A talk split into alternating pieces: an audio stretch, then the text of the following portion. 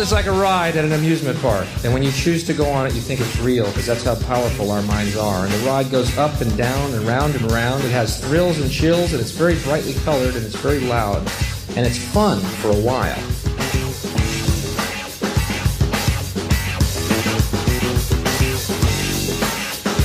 Some people have been on the ride for a long time and they begin to question, is this real or is this just a ride? And other people have remembered and they come back to us and they say, hey, don't worry, don't be afraid, ever, because this is just a ride. And we kill those people.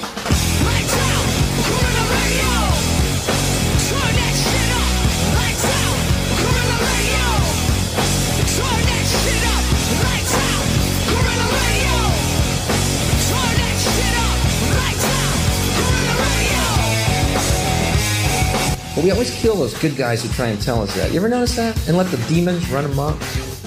But it doesn't matter because it's just a ride.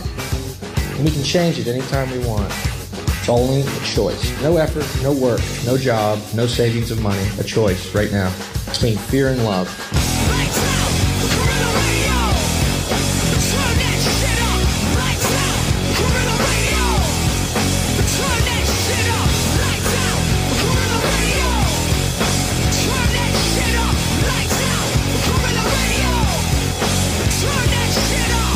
Eyes of fear, once you put bigger locks on your door, buy guns, close yourself off. The eyes of love, instead, see all of us as one.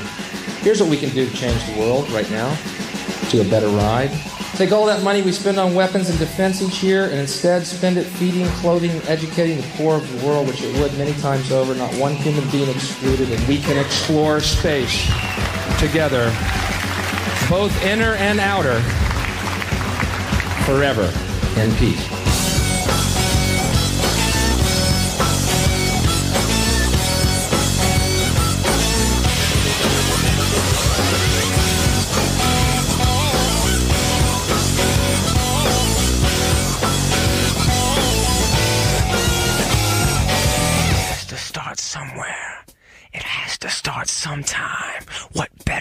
Christ here.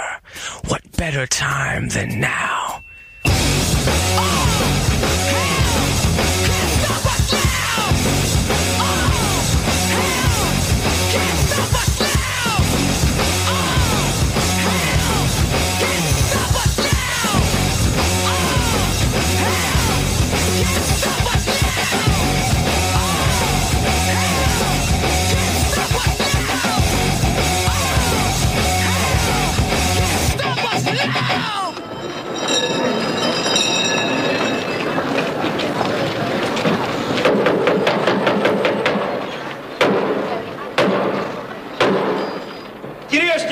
Καλησπέρα σας.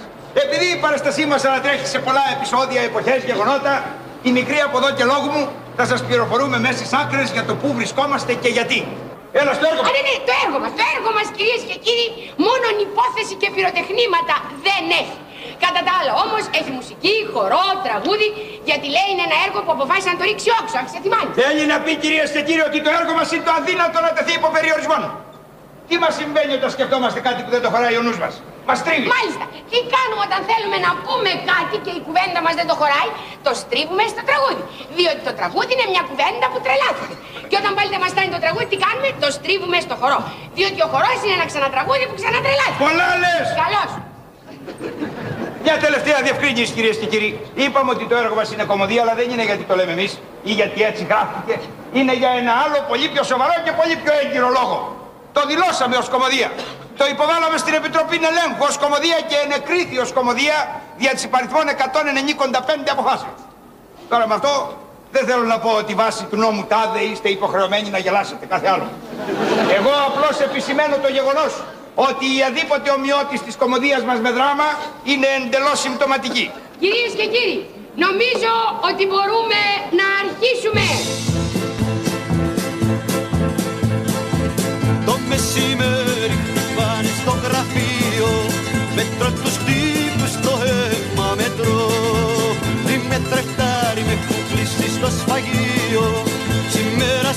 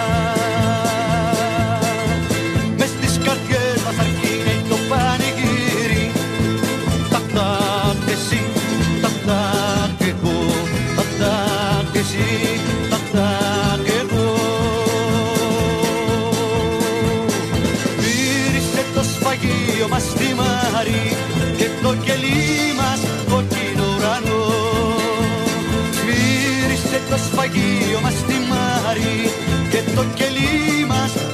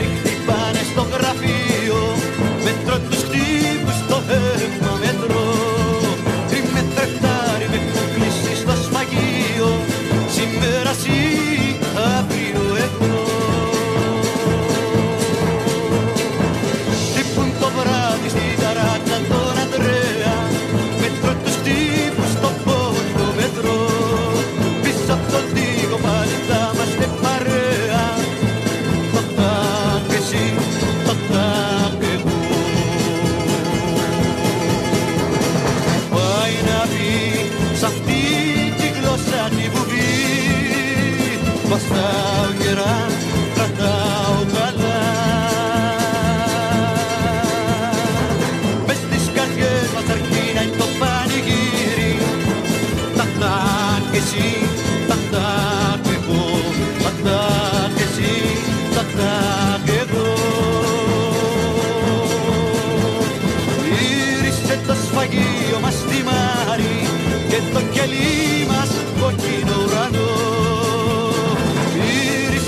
σφαγείο μας στη Μάρη Και το κελί μας κόκκινο ουρανό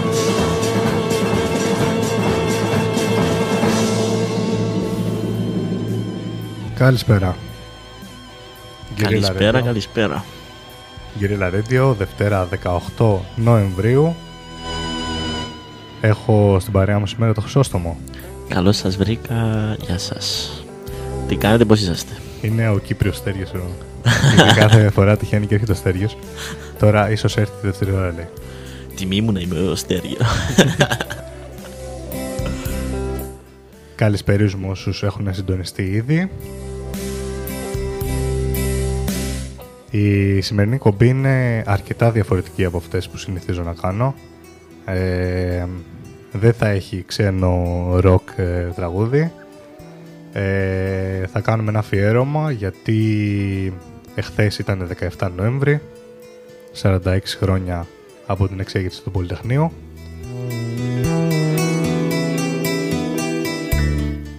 και θα ασχοληθούμε σήμερα με το ρόλο τον οποίο έπαιξε ο ραδιοφωνικός σταθμός του Πολυτεχνείου στην εξέγερση.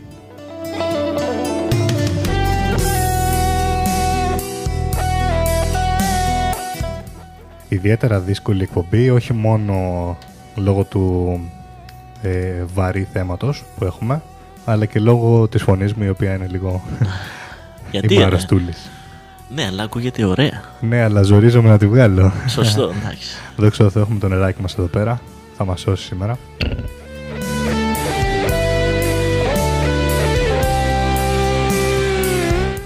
Ακούσαμε στην έναρξη της εκπομπής, ε, ακούσαμε την έναρξη από την παράσταση στο Μεγάλο μας Σύρκο, η οποία ήταν η θεατρική παράσταση από το Θίασο Καρέζη Καζάκου. Ξεκίνησε στις ε, 23 Ιουνίου του 1973 Δημιουργός του θεατρικού έργου ήταν ε, ο Ιάκωβος Καμπανέλης. Τη μουσική και τα τραγούδια της παράστασης τα έγραψε ο Σταύρος ο Ξαρχάκος και τα ερμήνευσε επί σκηνής ο Νίκος Οξυλούρης. Η πρεμιέρα, όπως είπαμε, ήταν 22 Ιουνίου του 1973 στο Θέατρο Αθηνών, το οποίο βρίσκονταν απέναντι από το Πολυτεχνείο. Ο κόσμος ε, αμέσως αγκάλιασε την παράσταση και την αγάπησε καθώς έγινε σύμβολο κα- του αγώνα κατά της Χούντας.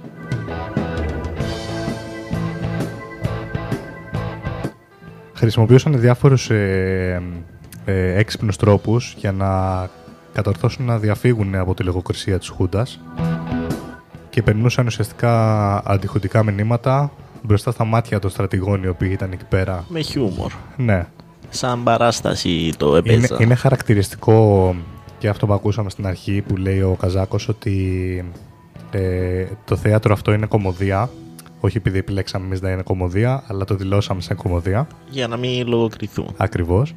Και οποιαδήποτε ε, παρομοίωση με δραματικά Ναι. γεγονότα. Είναι σύμπτωση, Είναι καθαρά σύμπτωση, σύμπτωση. ναι. Το οποίο όμως δεν το. Οι στρατηγοί εκεί που το έβλεπαν δεν Ναι. μπορούσαν να κάνουν πρόβλημα γιατί όσο και να το ανακοινωνει το συμβάν το οποίο ε, συμβόλιζε ήταν, ε, ε, ήταν φανερό. Ναι, ε, το παίζανε πολύ έξυπνα και δεν το αφήναν να φανεί ότι είναι αντιχουντικό. Ε, αλλά υπήρξαν κομμάτια της παράστασης τα οποία τα απαγορεύσανε. Και η παράσταση άρχισε, παίχτηκε ας πούμε και μετά κόψαν συγκεκριμένα κομμάτια γιατί ήταν ε, η Επιτροπή Λογοκρισίας τα έκοψε. Ναι, εντάξει, που ήταν, ε, δεν ήταν σίγουρα δημοκρατική αφού ήμασταν. Ναι, δεν είχαμε δημοκρατικό καθεστώς. Ναι, Ε, εν τω μεταξύ η παράσταση αυτή ε, διακόπηκε τον Οκτώβριο του 1973, λίγο πριν την εξέγερση του Πολυτεχνείου, καθώς οι Καρέζοι και ο Καζάκος συνελήφθησαν και κρατήθηκαν στο ΕΑΤΕΣΑ. λόγω της παράστασης; Ναι, λόγω της παράστασης. Και τους αφήσαν ελεύθερους 22 Δεκεμβρίου του 1973 και Μετά- ξανά ανέβασαν το έργο. Ε, αμέσως μετά που έπεσε η Χούντα στην εποχή της μεταβολήτευσης το έργο ανέβηκε και προσθέσανε και τις σκηνές που είχαν ε, λογοκριθεί. Και βάλανε και το τραγούδι το προσκύνημα, το έχουμε να το ακούσουμε αργότερα ε, το οποίο ουσιαστικά τιμούσε τους νεκρούς του Πολυτεχνείου. Κοίτα, το μόνο και μόνο που ανέβασαν μια τέτοιου είδους παράσταση εν καιρό χούντας τους ε, είναι άξιοι τιμής γιατί πήραν ρίσκο, ρίσκον ζωής. Ναι, πήραν το ρίσκο, εννοείται. Και ο, ας πούμε και ο Ξυλούρης, ο οποίος ε, συμμετείχε στην παράσταση, ε, ήταν ένας άνθρωπος ο οποίος ε, προσπαθούσε, περνούσε αντικαθεστωτικά μηνύματα, βρισκόταν και στο Πολυτεχνείο, Ναι, με τεράστιο ναι, ναι. ρίσκο. Σίγουρα, Τεράστιο σίγουρα, ρίσκο. σίγουρα. Ένας καλλιτέχνης όταν θέλει να... Που, και αυτό είναι το νόημα του καλλιτέχνη ή του ραδιοφώνου ή του οτιδήποτε να, να στέλνει μηνύμα- μηνύματα στον κόσμο τα οποία ο απλός λαός δεν έχει τη φωνή να τα πει. Οπότε με έμμεσα ε, μηνυ- με έμμεσα λόγια ας το πούμε σαν συμβολισμούς ή θεατρικές παραστάσεις τραγούδια να τους ξεσηκώνει. Ναι. Οπότε είναι ρίσκο ε, για εξο- τότε ειδικά που υπήρχαν να εξορίσουν, να φυλακιστούν τα πάντα. Ε, το πιο απλό με το που σε έπιανα να μιλάς ε, κατά του καθεστώτος, σε φυλάκιζανε. Α, ακριβώς. Και σε βασανίζανε και απλά σε φυλάκιζανε. Ε, εντάξει, ας μην τα αναλύσουμε.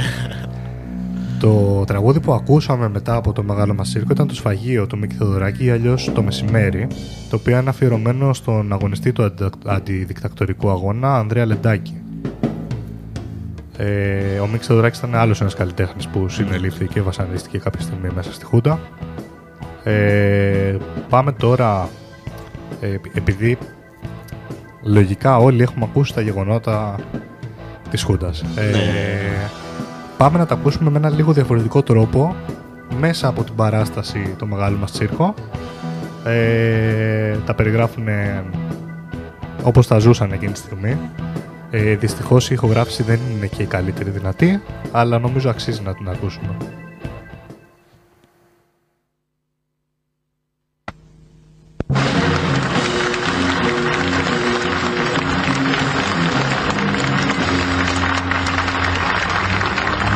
Κυρίες και κύριοι, καλησπέρα σας. Καλησπέρα σας. Αλλιώς πέρσι και αλλιώς φέτος, έτσι. Όσα φέρνει η ώρα δεν τα φέρνει ο χρόνος που λένε. Και να είμαστε λοιπόν ύστερα από 7 χρόνια και κάτι εκεί που βρισκόμαστε πριν από 7 χρόνια και παραπάνω.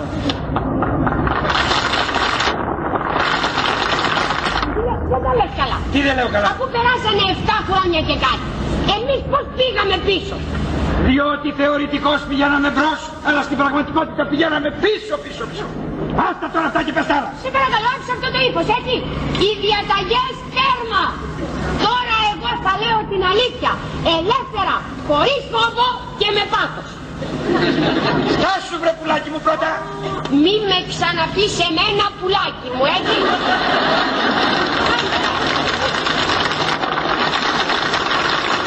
με τα πουλιά τελεία και παύλα.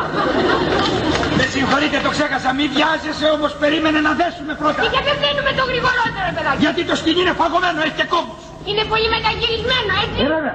Όλα τα σκηνιά μέχρι και οι υπερορίες που κάνανε όλα αυτά τα χρόνια. Ωραία, εμείς τώρα να δέσουμε με ένα ολοκιάνικο σκηνή. Ε, αυτό κάνουμε, αλλά θέλει δουλειά. Υπομονή. Υπομονή. Πάει. Τέτοια υπομονή να τη χαίρεσαι. Εντάξει, λέμε έτσι. Άιτε πάμε παρακάτω. Λοιπόν, κυρίες και κύριοι, το έργο μας είναι και πάλι ένα πανόραμα όπου θα χαρούμε, θα τραγουδήσουμε, θα σκεφτούμε, γιατί όλα αυτά είναι οι ευθύνες της ρότα που δεν σταματάει ποτέ για πάντα. Ποτέ τον ποτέ. Και για να μπούμε μέσα στην ατμόσφαιρα του έργου μας, είναι ανάγκη κυρίες και κύριοι να κάνουμε μια μικρή ανακεφαλαίωση ορισμένων περιστατικών και γεγονότων. Στο δευτέρι σου. 21η Απριλίου 1967.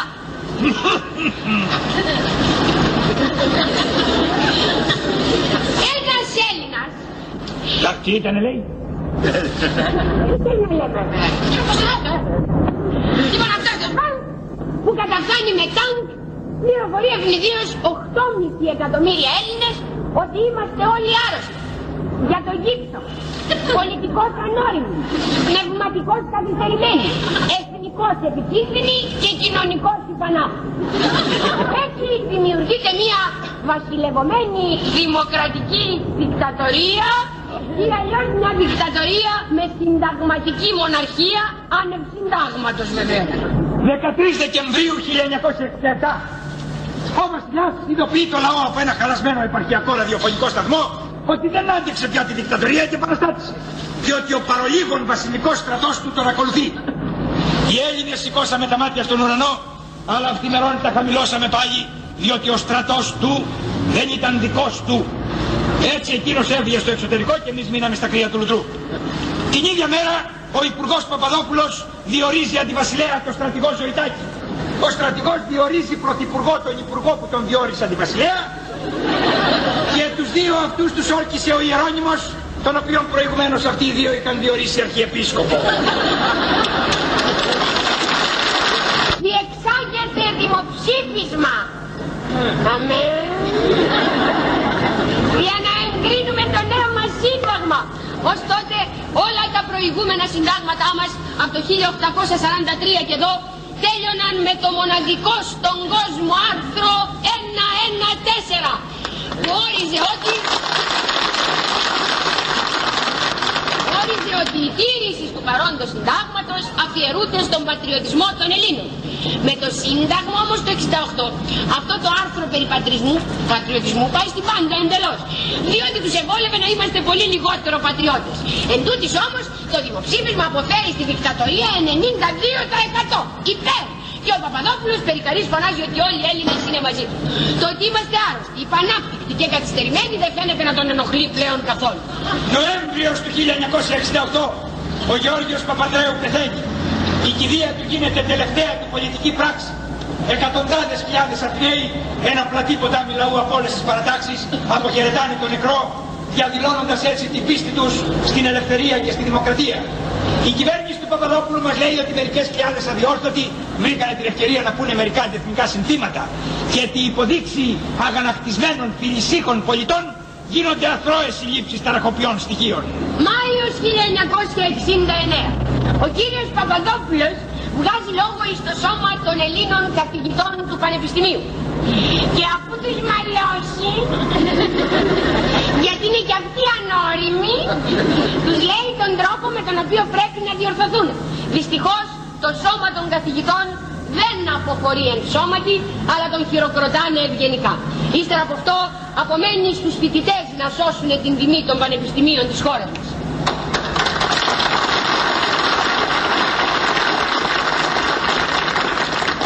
Άνοιξη του 1970. Στην Κύπρο απόπειρα κατά του Μακάριου. Στην Αθήνα τα στρατοδικεία οργιάζουν. Βροχή οι ποινές στα μέλη των αντιστασιακών οργανώσεων. Από τα εδόλια τους παρήλασαν υπουργοί και υφυπουργοί της σημερινής κυβέρνησης της Εθνικής Ενότητας. Όλοι τους καταμαρτυρούν βασανιστήρια. Η παγκόσμια κοινή γνώμη βοά. Αλλά μια παροιμία μας λέει ότι η κουφή είναι υπερήφανη στα πια. Ο Πιπινέλης καλή του ώρα Να όχι και καλή του ώρα τώρα. απαντάει στο Συμβούλιο της Ευρώπης, στο Διεθνή Ερυθρό Σταυρό, στη Διεθνή Οργάνωση Αμνηστίας, στις σκανδιναβικές χώρες, στην Ευρωπαϊκή Οικονομική Κοινότητα.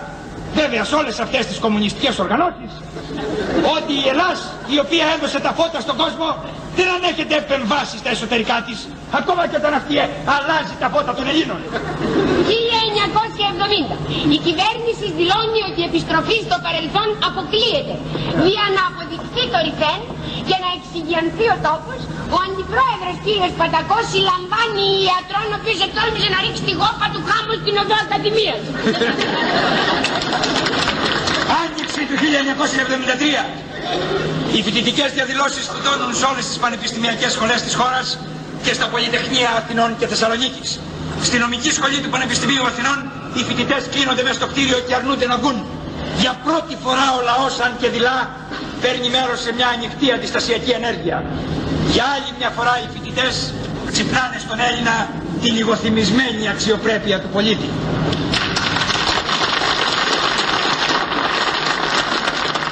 Ιούνιος 1973.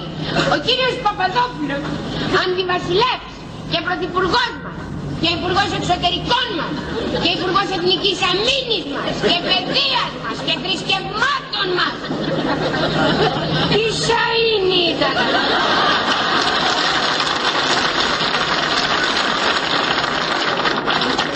Άνευ δημοψηφίσματος καταργεί τη συνταγματική μοναρχία και εγκαθιδρύει την προεδρική δημοκρατία. Προσωρινός πρόεδρος διεπτά έτη ο κύριος Παπαδόπουλος. Αυτό ήταν, ε, αυτή ήταν η εισαγωγή ουσιαστικά Ναι. του μεγάλου μας τσίρκο στην πρώτη παράσταση που κάνανε μετά Χούντας. Γι' αυτό Ε, είναι πιο ελεύθερος ο λόγος. Δηλαδή, βλέπουμε ημερομηνίε, βλέπουμε χρονολογίες, ε, ε, ονόματα πιο ελεύθερα.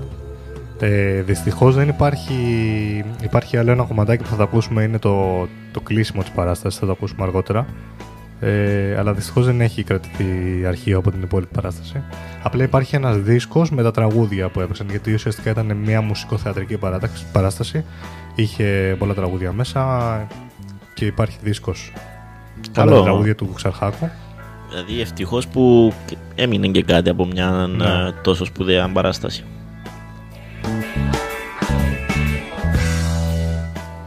Πάμε τώρα να μπούμε στο κύριος θέμα μας. Ε, ο οποίος όπως είπαμε είναι ο ρόλος που έπαιξε ο ραδιοφωνικός σταθμός του Πολυτεχνείου στην εξέγερση.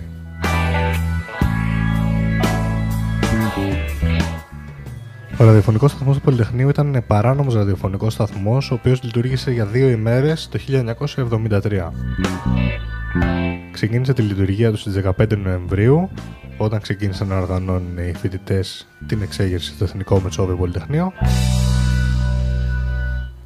Και ε, η πρώτη, ε, τα πρώτα λόγια που ακούστηκαν από το σταθμό αυτόν ήταν ε, τα γνωστά εδώ Πολυτεχνείο, εδώ Πολυτεχνείο. Ε, ας μην τα πω εγώ γιατί θα τα ακούσουμε καλύτερα λίγο αργότερα. Εξέπεμπε στους ε, 1050 χιλιό, χιλιόκυκλους. Ε, πάμε τώρα να διαβάσουμε κάποια αποσπάσματα από ένα άρθρο, από τα λίγα άρθρα που έχουν γραφτεί για το σταθμό και πώς ξεκίνησε. Ε, και είναι από το pirates.live radio.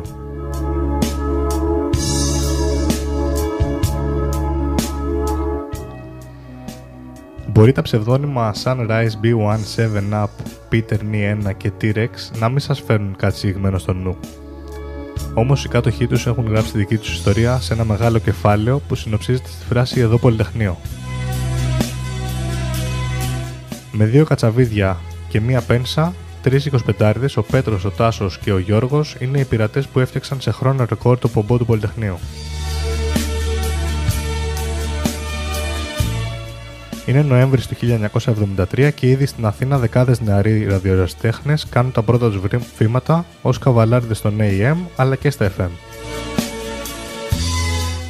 Ο Πέτρος, ο Τάσος, ο Σταμάτης και ο Γιάννης μαζεύονται κάθε απόγευμα σε μια πολυκατοικία στη Νέα Ιωνία και κατασκευάζουν τους πρώτους πειρατικούς ραδιοφωνικούς σταθμούς των Αθηνών. Η τεχνογνωσία τους είναι αρκετά καλή για την εποχή, αν σκεφτεί κανείς ότι παλεύουν με πυκνοτές και λιχνίες από το 1965.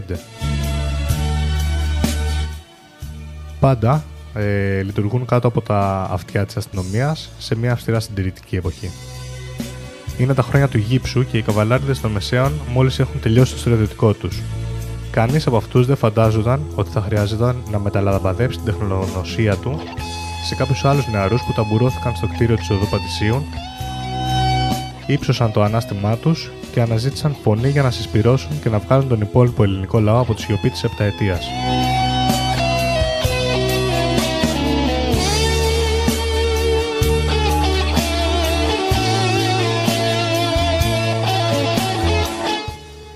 Πάμε να ακούσουμε λίγο το δικό μας τον Νίκο Ξυλούρη να τραγουδάει. Πάμε, πάμε.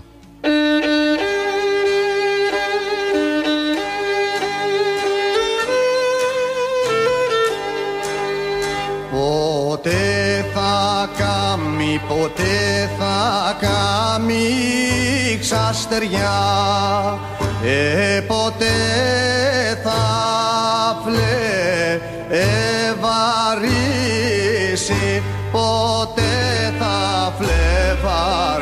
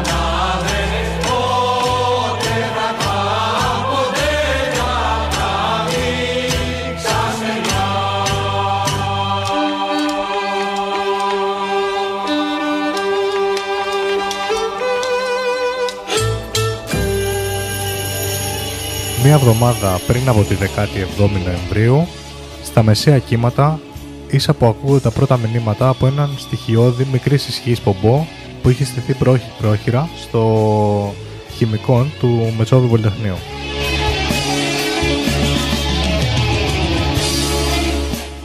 Λίγες ημέρες αργότερα, στις 15 του μήνα, οι νεαροί πειρατές των ΕΙΕΜ αναλαμβάνουν δράση. Ήρθε η ώρα να κάνουν το καθήκον τους απέναντι στην επόμενη γενιά, τον σχεδόν συνομιλικό τους που αντιστέκονται στεναρά στο κράτος των συνταγματαρχών. Ο Πέτρος, ο Τάσος, ο Σταμάτης και ο Γιάννης πιάνουν δουλειά. Τη φορά αυτή δεν θα μεταδώσουν τραγούδια από τον αέρα, αλλά φωνές, κραυγές αγωνίας, αντίστασης και προβληματισμού.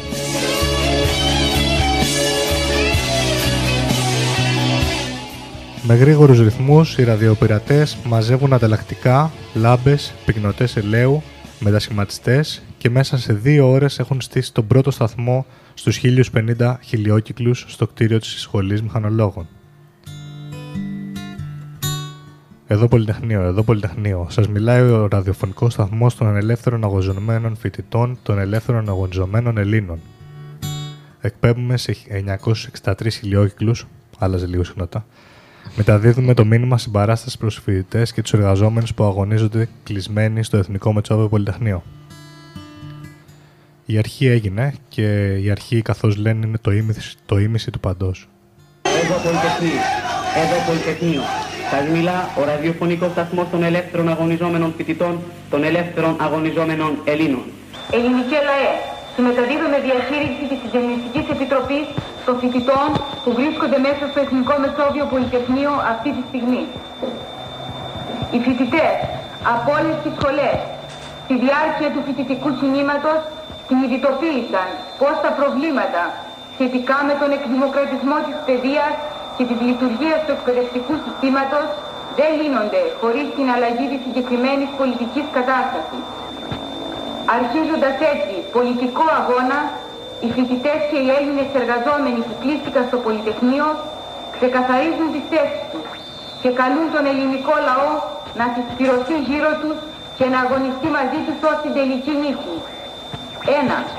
Πρωταρχική προϋπόθεση για την επίλυση όλων των λαϊκών προβλημάτων θεωρούμε την άμεση πτώση του τυραννικού καθεστώτος της Χούντας και την παράλληλη εγκαθίδρυση της λαϊκής κυριαρχίας. 2. Η εγκαθίδρυση της λαϊκής κυριαρχίας συνδέεται αναπόσπαστα με την εθνική ανεξαρτησία από τα ξένα συμφέροντα που χρόνια στήριζαν την τυραννία στη χώρα μας. Η πλατιά κινητοποίηση του ελληνικού λαού και η εκδήλωση συμπαράστασης από όλες τις γωνιές της Ελλάδας είναι η καλύτερη απάντηση στους όσους επιχειρούν να μας δυσφημίσουν. Ελληνική λαέ, ο αγώνας γύρω από τη λαϊκή κυριαρχία και την εθνική ανεξαρτησία σήμερα συνίσταται στις άμεσες μαζικές διεκδικήσεις στο οικονομικά, επαγγελματικά και κοινωνικά σου προβλήματα, με απεργιακούς αγώνες, με μαζικές κινητοποιήσεις και συλλαλητήρια, με προοπτική τη γενική απεργία για την ανατροπή της δικτατορίας. Η παρουσία μας εδώ αποτελεί κέντρο συσπήρωσης, κινητοποίησης και μαζικοποίησης του λαϊκού αγώνα. Όλοι ενωμένοι στον αγώνα για τη δημοκρατία και την εθνική ανεξαρτησία. Ζήτω ο λαϊκός αγώνας. Όταν σφίγγουν το χέρι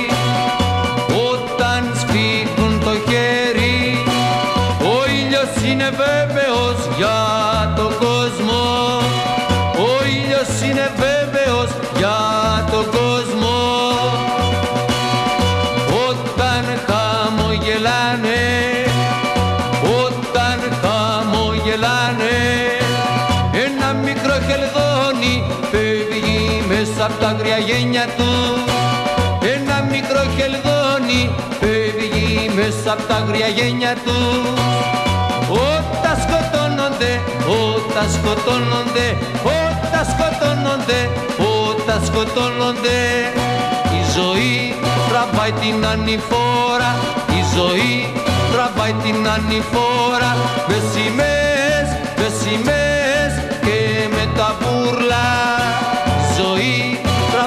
την ανηφόρα, η ζωή τραβάει την ανηφόρα. Με σημαίες, με σημαίες, με σημαίες και με τα μπούρλα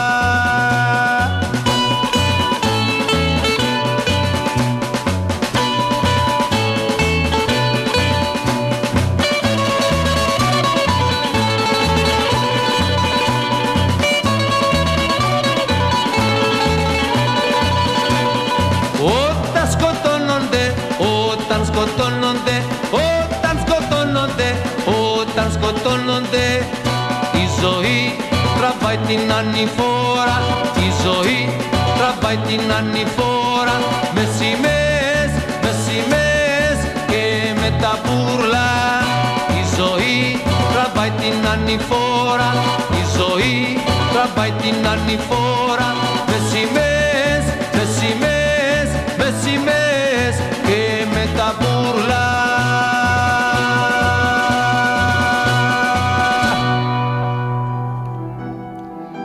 Πέτρος Πολάτος είναι ένας από την παρέα που έστεινε το σταθμό και είχε πει σε συνέντευξή του. Μέσα σε δύο ώρες είχαμε στήσει ένα σταθμό καμπάνα.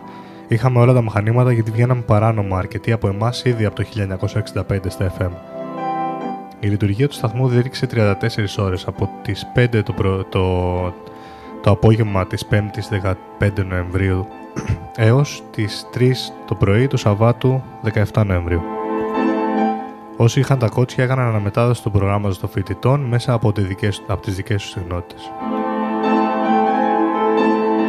Εγώ τους έκανα αναμετάδοση στα FM από τους 96,6 και να φανταστείς ότι τότε υπήρχαν ελάχιστοι δέχτες, θυμάται ο κ. Πολάτος και εξηγεί ότι κάποιοι από αυτούς που έκαναν αναμετάδοση του προγράμματος του Πολυτεχνείου συνελήφθησαν από το χουντικό καθεστώς.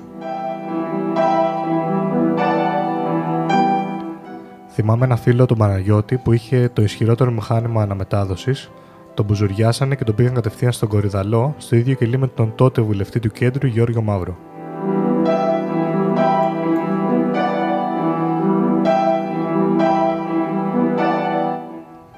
Κάπως έτσι με τις ε, αναμεταδόσεις που είχαν ε, από διάφορους ε, ερασιτεχνικούς πειρατικούς σταθμούς ε, το σήμα του σταθμού αυτού πήγαινε σε όλη την Αττική και σε πολύ μεγάλα κομμάτια της Ελλάδας.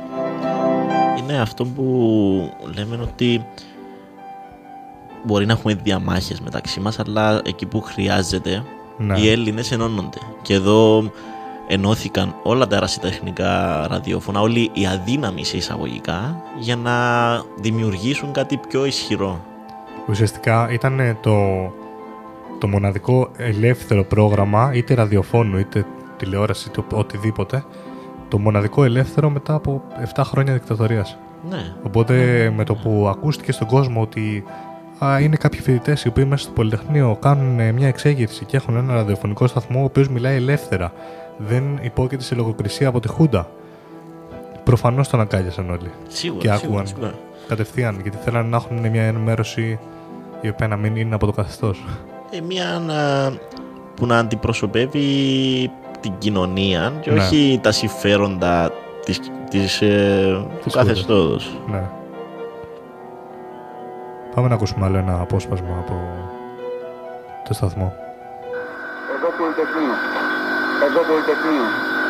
Σα μιλά ο ραδιοφωνικός σταθμός Σταθμός των ελεύθερων αγωνιζόμενων φοιτητών, των ελεύθερων αγωνιζόμενων Ελλήνων. Συνάδελφοι, να αποφεύγετε τις προκλήσεις. Συνάδελφοι, να αποφεύγετε τις προκλήσεις.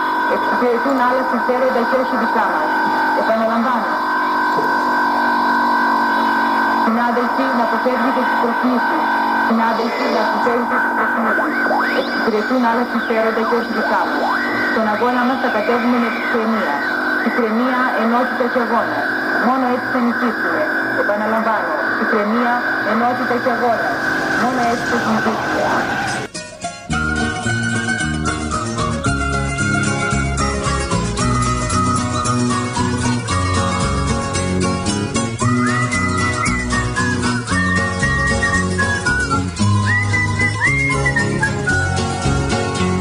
Ο δρόμος είχε τη δική του ιστορία Κάποιος την έγραψε στο δικό με μπογιά. Ήταν μια λέξη μόναχα ελευθερία. Και επίτα είπαν πως την έγραψαν παιδιά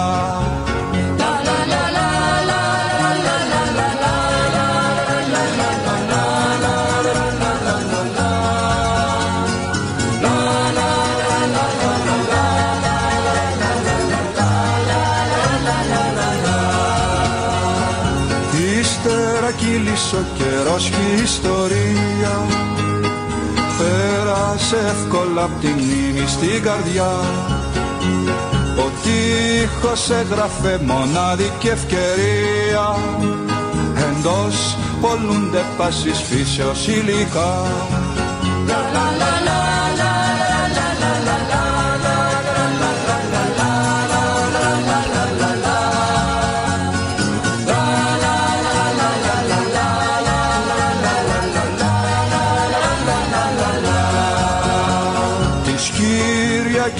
από νωρίς τα καφενεία.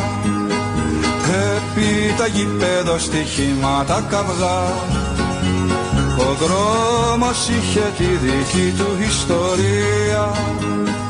Είπανε όμως πως την έγραψαν παιδιά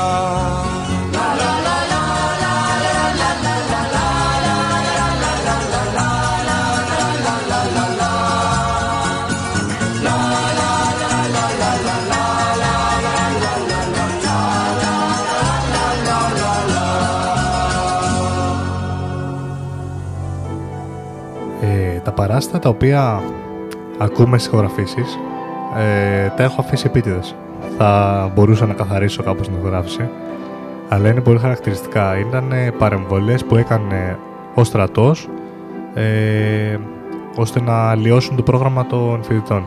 Ε, το σαμποτάζ. Ναι. Ε, παρεμβολές τέτοιες έκανε αστρατός και στον σταθμό της Deutsche Welle που είναι γερμανική ειδησιογραφική εταιρεία ας πούμε ε, και έκανε πρόγραμμα στα ελληνικά στην Αθήνα και επειδή δεν ήταν τόσο καθεστωτική κι αυτή Ε, έκανε τους έκανε παρεμβολές. παρεμβολές, ναι. Γενικά είχε μια αντιπαλότητα χούντα με την υπόλοιπη Ευρώπη. Ε, οπότε χρησιμοποιούσε και αυτόν τον τρόπο. Ε, σίγουρα γιατί αυτό που κρυβόταν από πίσω δεν ήταν η Ευρώπη.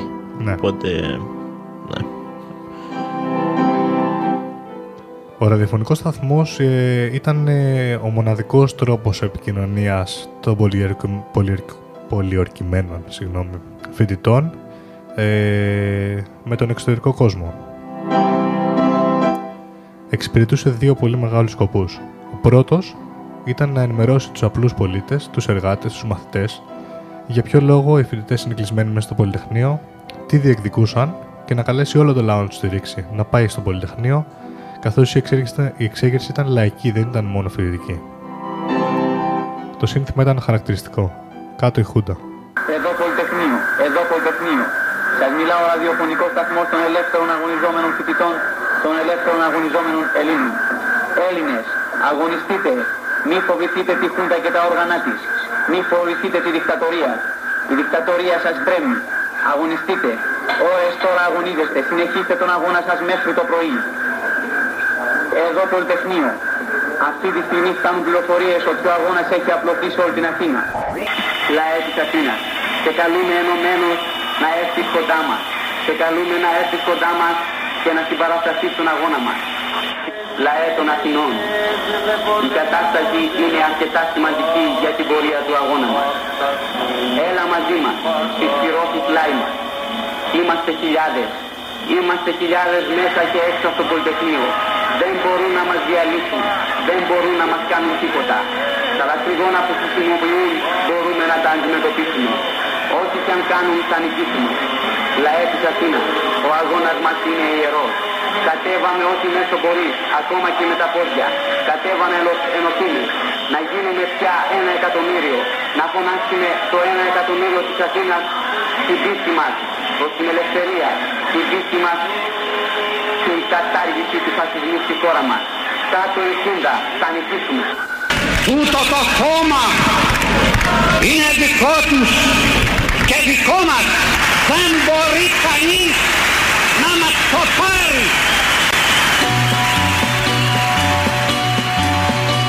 Με τόσα φύλλα σου γνέφει ο ήλιος καλημέρα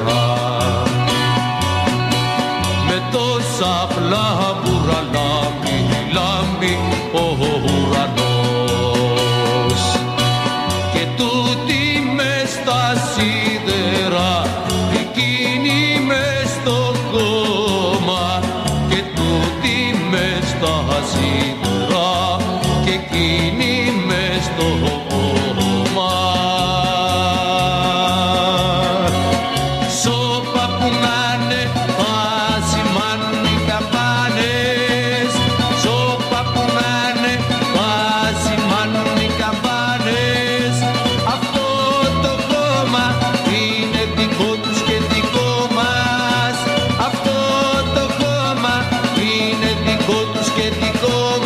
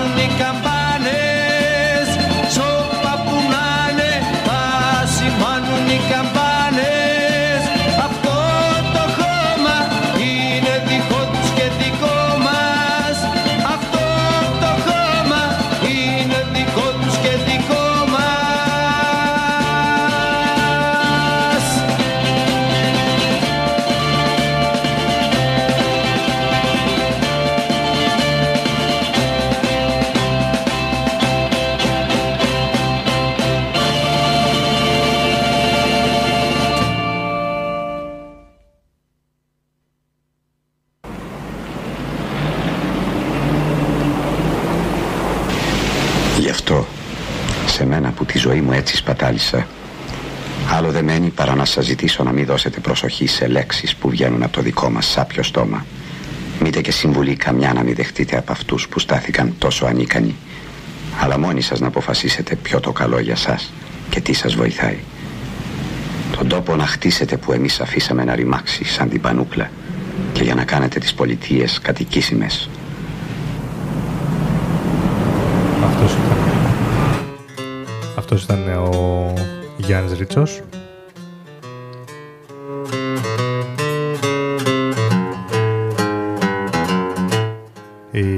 Η αρχή του κομματιού περιείχε απαγγελία Ναι. από το Ρίτσο. Ήταν ε, σε εκδήλωση μετά την, ε, την πτώση της Χούντας, σε εκδήλωση μέσα στο Πολυτεχνείο, εκδήλωση μνήμης. Και πάμε τώρα να πούμε και για τον δεύτερο σημαντικό ρόλο που είχε αναλάβει ο ραδιοφωνικός σταθμός του Πολυτεχνείου. Αυτός ήταν να ενημερώνει τους πολίτες απ' έξω για τα φαρμακευτικά προϊόντα, τα τρόφιμα και όλες τις άλλες ανάγκες που είχαν οι φοιτητές. Και ουσιαστικά ε, απλοί πολίτες, οι οποίοι άκουγαν τις κραυγές αγωνίας αυτών των παιδιών, αψηφούσαν τους κινδύνους, απέφευγαν τους ασφαλίτες οι οποίοι ήταν σκοπισμένοι γύρω-γύρω από το Πολυτεχνείο και πήγαιναν στα κάκελα να αφήσουν τρόφιμα και φάρμακα στους φοιτητές. Το πρόχειρο ιατρείο που είχαν στήσει οι φοιτητές δεν περίμενε ποτέ πως θα χρειαστεί να περιποιηθεί πληγές από σφαίρες ή σπασμένα κόκαλα. Κάποια στιγμή αυτή υπήρξε μεγάλη ανάγκη από ιατρούς χειρούργους καθώς και ασθενοφόρα για να παραλάβουν τις βαριές περιπτώσεις που χρειάζονται νοσοκομείο. Εκεί πάλι ο ραδιοφωνικός σταθμός ενημέρωσε τον κόσμο για τις ανάγκες και αμέσως έσπευσαν οι ιατροί εντός του νοσοκομείου να βοηθήσουν τους τραυματισμένους καθώς και ασθενοφόρα για να πάνε τις βαριές περιπτώσεις στο νοσοκομείο. Ε, είναι πολύ χαρακτηριστικό ε, από ένα ντοκιματέρ που είχα δει για το Πολυτεχνείο μιλούσε άνθρωπος ο οποίος ήταν μέσα στο Πολυτεχνείο και έλεγε ότι ε, είχε έρθει μια γιαγιά το, ε, στις 16 Νοεμβρίου ε, το πρωί ε, περνούσε έξω από το Πολυτεχνείο ε, τον είδε αυτόν τον κύριο που ήταν απ' έξω από το Πολυτεχνείο εκείνη τη στιγμή και έδεσε, σε- φορούσε ένα μαντίλι και το έβγαλε έβαλε μέσα κάτι κέρματα που είχε πολύ λίγες δραχμές το έδεσε το μαντίλι και του το έδωσε και του είπε παιδιά πηγαίνετε να πάρετε ό,τι χρειάζεται τρόφιμα, φάρμακα, ό,τι χρειάζεται μια Ακόμα γιαγιά και με- τώρα ναι. 60 χρονών ας πούμε Και δεν τα έδωσε ένα από το περίσσευμα. Ναι. Τότε δεν είχε περίσσευμα. δεν είχε καθόλου περίσσευμα Οπότε μόνο αυτή η πράξη είναι το νόημα όλο. Ήταν, είναι πολύ χαρακτηριστικό ότι τόσοι πολίτες πήγαιναν στα κάγκελα και αφήναν τρόφιμα. Με ρίσκο, μεγάλο ρίσκο ζωής γιατί τώρα που έλεγες και αυτόν είναι αδιανόητο στο δικό μου μυαλό τουλάχιστον να, να πρέπει ένας λαός να κάνει εντάξει κάθε λαός έχει τα προβλήματά του Ναι.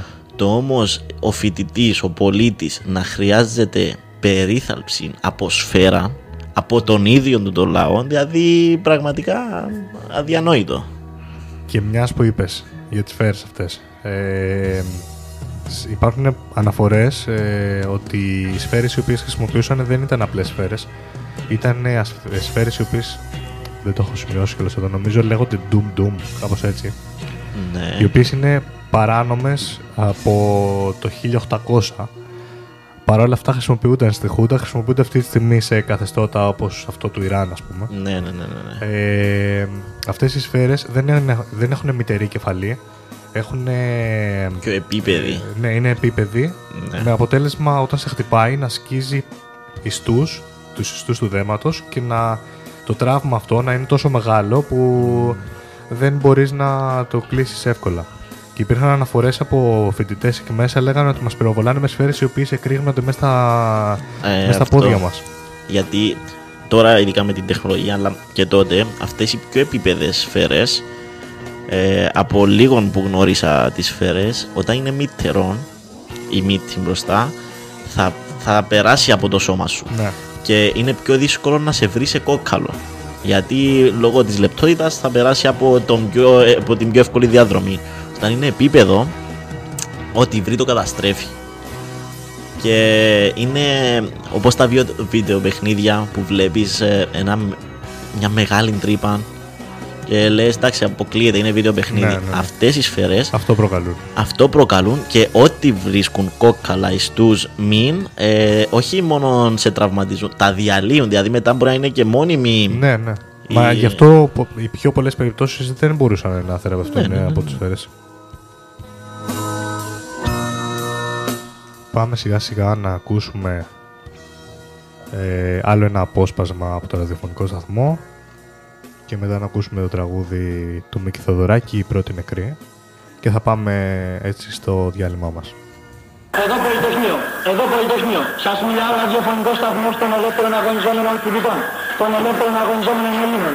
Είμαστε ο μόνος ραδιοφωνικός σταθμός που εκφράζει ελεύθερα για πρώτη φορά το αγουλωτό φρόνημα των Ελλήνων, την αγωνιστικότητα των Ελλήνων. Πρέπει σίγου- γρήγορα, γρήγορα να σταλούν ενέσεις. Να σταλούν ενέσεις για να χρησιμοποιηθούν για τους τραυματισμούς μας. Μορφίνες, εφεδίνες και αιμοστατικά. Παρακαλούμε γρήγορα να σταλούν ενέσεις, μορφίνες, εφεδίνες, αιμοστατικά. Παρακαλούμε όλους τους γιατρούς να σπεύσουν να μας βοηθήσουν. Αυτό, είναι, αυτό για τους γιατρούς είναι η μεγαλύτερη προσφορά στον αγώνα μας. Παρακαλούμε και κάνουμε έκκληση το Διεθνή Ερυθρό Σταυρό να φέρει ασθενοφόρα να παραλάβουν τραυματισμένους. Τα ασθενοφόρα παρακαλούμε να παραταχθούν μπροστά στην οδό Πατησίων.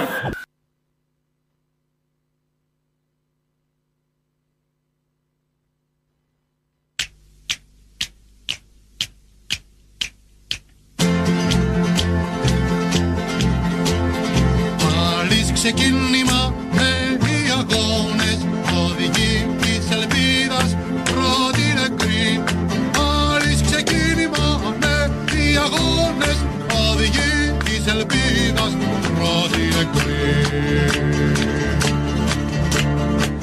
όχι άλλα δάκρυα κλείσαν οι τάφοι Δευτεριάς λύπας μα η πρώτη νεκρή.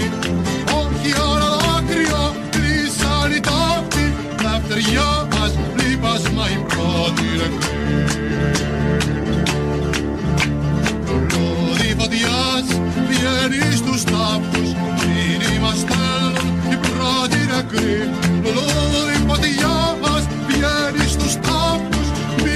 Μήνυμα στέλνουν οι πρώτοι νεκροί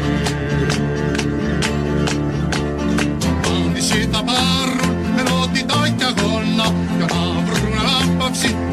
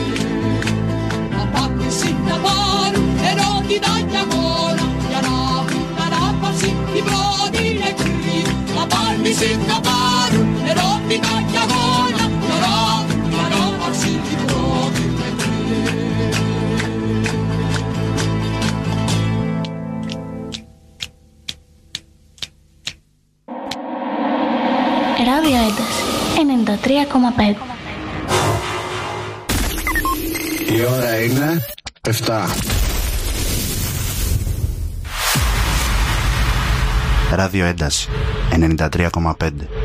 Μουσική για όλα τα γούστα. Κάθε χρόνο 500 εθελοντές βοηθούν τα χελωνάκια καρέτα καρέτα να φτάσουν με ασφάλεια στη θάλασσα. Χωρίς την προσφορά των εθελοντών, η καρέτα καρέτα θα μας είχε αφήσει για άλλες παραλίες.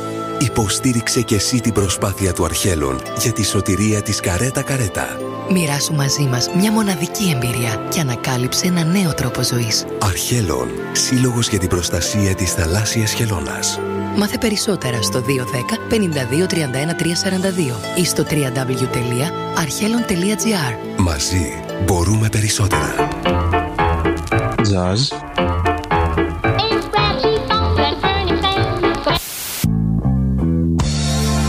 Blues. to be so easy. Deep House.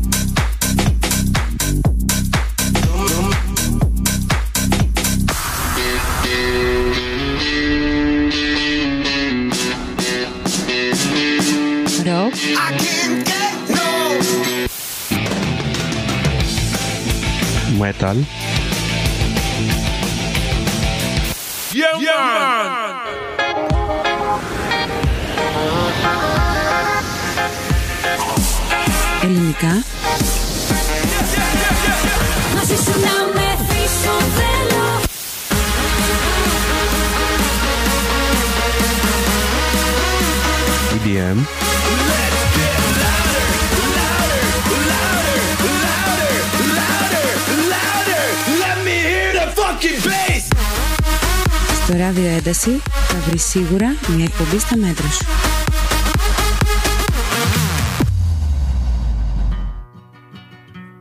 Η πλατεία ήταν γεμάτη με το νόημα που έχει κάτι απ' τις φωτιές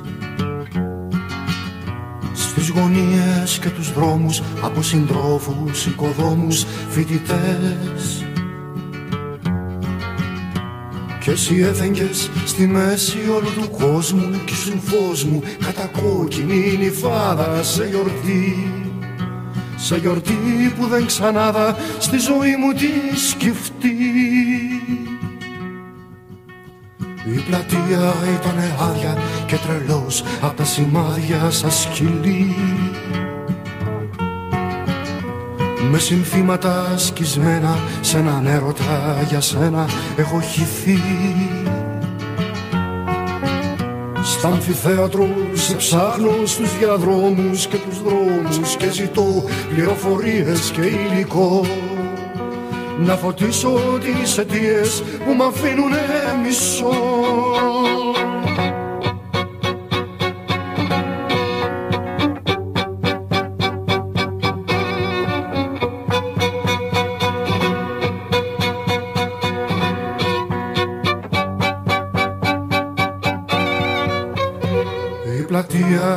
γεμάτη και από το πρόσωπο σου κάτι έχει σωθεί. Στον αγώνα του συντρόφου, στην αγωνία αυτού του τόπου για ζωή. Στα παιδιά και τους εργάτες, στους πολίτες, τους οπλίτες, στα πλακάτ και τη σκανδάλη που χτυπά. Η συγκέντρωση ανάδει κι όλα είναι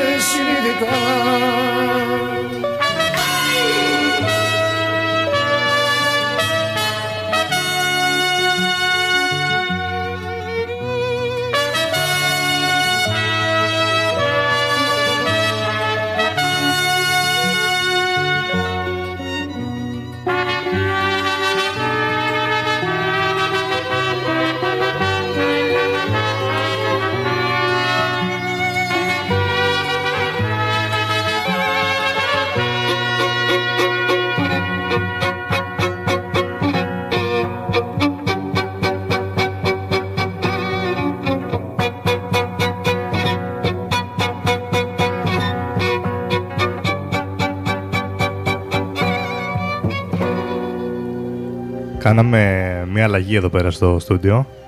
Ε, βγάλαμε τον Κύπριο έξω. Και φέραμε ένα Κατερινιώτη. Καλησπέρα, Στέργια. Καλησπέρα, παιδιά. Εντάξει, μην κλαίτε, θα γυρίσει και ο Χρυσός μου σε λίγο. Λοιπόν, ο Στέργιος με ρωτάει τι έχουμε χάσει, τι έχει χάσει μάλλον. Ε, αναφέραμε λίγο πώς ξεκίνησε. Ε, θα μπορούσαμε να το πάμε και τεχνικά, αλλά δεν το πήγαμε τεχνικά, αλλά αναφέραμε τα άτομα τα οποία βοήθησαν να στηθεί ο ραδιοφωνικός σταθμός και τους δύο πολύ σημαντικούς ρόλους που είχε, η ενημέρωση των πολιτών για το τι ζητάνε οι φοιτητές μες στο Πολυτεχνείο και η ενημέρωση για τα φαρμακευτικά είδη, τα τρόφιμα και τους γιατρούς που χρειάζονταν μέσα στο Πολυτεχνείο που κάλεσαν, καλούσαν οι γιατρούς να έρθουν απ' έξω να βοηθήσουν τους τραυματισμένους φοιτητές. Αυτά ήταν οι δύο πολύ βασικοί ρόλοι του. Δεν ξέρω αν έχεις να προσθέσεις κάτι άλλο. Ε, δεν έχω να προσθέσω κάτι κι εγώ. Εγώ απλά είναι ότι ήθελα να έρθω. Ήξερες, ε, με, ξε, με ξέρουν και τα παιδιά, ας πούμε, ότι Ναι. έρχομαι. Και ήταν ένα αφιέρωμα το οποίο δεν περίμενα ότι θα κάνεις. Και όταν το είδα ήταν πολύ αργά για να αλλάξει το πρόγραμμα. Ναι. Άμα το ήξερα, άμα μου έλεγες την ώρα που μιλήσαμε ότι θα είναι αυτό το αφιέρωμα, ερχόμουν τρέχοντας. Ήταν ε, πολύ μεγάλη προετοιμασία, μια εβδομάδα προετοιμασία. Α! για να γίνει αυτό. Μάλιστα, μάλιστα. Ναι. Και ε, πολύ δύσκολο από την άποψη ότι δεν αναφέρονται πολύ στα. Δεν, δεν υπάρχουν πολλά άρθρα για το ποιοι ήταν αυτοί που πήγαν να στήσουν το σταθμό. Ναι, δεν συμφέρει να ακουστεί, νομίζω. Και δεν πουλάει τόσο πολύ βασικά. Και ήταν και πάρα πολύ δύσκολο γιατί άκουσα πάρα πολλά αποσπάσματα από το ραδιοφωνικό σταθμό τα οποία κάθε φορά σε ανατριχιάζουν. Πραγματικά Η κραυγή είναι, αγωνίας. είναι πολύ δύσκολα τα αποσπάσματα. Έχω ακούσει και εγώ αρκετά η αλήθεια είναι. Ναι. Ε, θα ήθελα επίσης να σχολιάσω την τρομερή επιλογή που έχεις κάνει για το χαλί. Ναι. Όσοι ξέρουν για το άλμπουμ ξέρουν ότι το χαλί είναι το καλύτερο που θα μπορούσες να βάλεις. Ε, instrumental Pink Floyd ε, νομίζω ταιριάζει τέλεια πίσω από αυτό το αφιέρωμα. Ναι, ναι, ναι. Ισχύει πάρα πολύ αυτό. Ε, πάμε να συνεχίσουμε λίγο με το άρθρο που ασχολούμασταν πριν. Ε, ο Πέτρος ο Πολάτος ε, περιγράφει τα τελευταία λεπτά της ιστορικής νύχτας. Μία ώρα πριν γίνει η επίθεση ήμασταν ακόμα μέσα. Όταν υπήρξε η έντονη φημολογία ότι θα μπουν μέσα, εγώ με τον Τάσο φύγαμε τρέχοντας από την πίσω αριστερή πόρτα του Πολυτεχνείου Φοβηθήκαμε, φοβηθήκαμε γιατί ήμασταν ε, οι μεγαλύτεροι και ήμασταν στοχοποιημένοι και ως πειρατές ραδιοφωνικοί. Θα μας τραβούσαν άσχημα. Οι φοιτητές δεν πίστευαν ότι θα μπουν μέσα τα τάγκ. Λίγο μετά παύση, η πόρτα πέφτει, ο ήχος από τις ερπίστριες θα μείνει χαραγμένος για πάντα στη μνήμη. Ο εκφωνητής του Πολυτεχνείου συνεχίζει να κάνει εκπομπή και μιλάει ουσιαστικά στους ε, στρατιώτες φαντάριους οι οποίοι βρίσκονταν εκείνη τη στιγμή στην πύλη. Αυτή τη στιγμή πιστεύουμε πως κάθε στρατιώτης, κάθε αξιωματικός που αγαπάει την Ελλάδα δεν θα σηκώσει το χέρι του. Δεν θα χύσει αίμα πατριωτικό, αίμα αδελφικό. Τα υπόλοιπα πέρασαν στην ιστορία. Χύθηκαν τόνοι μελάνης περί πολιτικών μηνυμάτων και έγιναν αναλύσεις επί αναλύσεων χωρίς ποτέ κανείς να ασχοληθεί με το αυθόρμητο, το στιγμιαίο, το ανθρώπινο, αυτό που έγινε πίσω από τα μικρόφωνα. Ο σταθμός μας δεν θα σταματήσει να μεταδίδει μέχρι το πρωί. Ο μόνος ελεύθερος σταθμός μετά από 6 χρόνια δικτατορίας, αγαπητοί μου ακροατές που μας ακούτε. Θα διακόψουμε για λίγο τη μετάδοση των ειδήσεων. Μόλις μάθουμε νέα, θα επικοινωνήσουμε και πάλι μαζί σας. Μείνετε στους δέκτες σας στο ίδιο μήκος κύματος. Αυτή ήταν η αποφώνηση του ραδιοφωνικού σταθμού και πάμε να ακούσουμε και το ηχητικό. Αδέλφια, αδέλφια μας στρατιώτες, αδέλφια μας στρατιώτες, δεν θα σηκώσετε όπλο, δεν θα σηκώσετε και δεν θα πυροβολήσετε, δεν θα σκοτώσετε τα αδέλφια σας. Αδέλφια μας στρατιώτες, αδέλφια μας στρατιώτες, αδέλφια μας στρατιώτες, αδέλφια μας στρατιώτες, πώς είναι δυνατόν, πώς είναι δυνατόν να πυροβολήσετε τα αδέλφια σας, να χυθεί ελληνικό αίμα. Όλοι πιστεύουμε στην ευκαιριά. Και εγώ πάλι πρώτος αρχίζω τον εθνικό ύμνο, αυτό το αιώνιο σύμβολο της ελευθερίας. Σε γνωρίζω από την κόψη τους σπασίου την τρομερή. Σε γνωρίζω από την όψη που με γυάλε πέρα τη γη. Απ' τα κόκκαλα των Ελλήνων τα ιερά και για πρώτα δεχομένη. σε χαίρε, παιδιά. Εδώ Πολυτεχνείο, εδώ Πολυτεχνείο. Σας μιλάω ο ραδιοφωνικό σταθμό των ελεύθερων αγωνιζόμενων φοιτητών, των ελεύθερων αγωνιζόμενων Ελλήνων. Αγαπητοί ακροατές που μας ακούτε, θα διακόψουμε για λίγο τη μετάδοση των ειδήσεων. Μόλις μάθουμε νέα, θα, σας, ε, θα επικοινωνήσουμε πάλι μαζί σας. Μείνετε στους δέκτες σας στο ίδιο μήκος κύματος.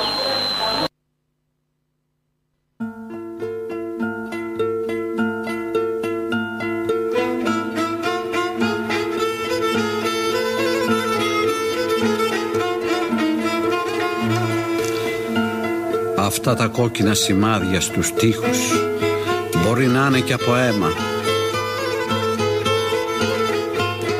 Όλο το κόκκινο στις μέρες μας είναι αίμα.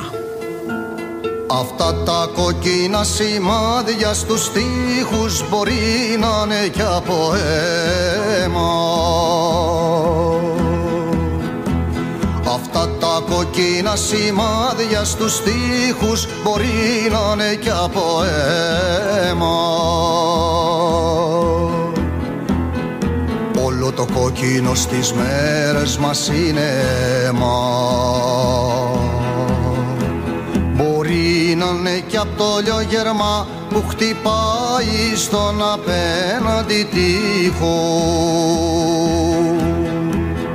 Κάθε δίλη τα πράγματα κοκκινίζουν πριν σβήσουν και ο θάνατος είναι πιο κοντά Έξω απ' τα κάγκελα είναι οι φωνές στο παιδιό και το σφύριγμα του τρένου. Τότε τα κελιά γίνονται πιο στενά και πρέπει να σκεφτείς το φως ένα κάμπο μες στάχια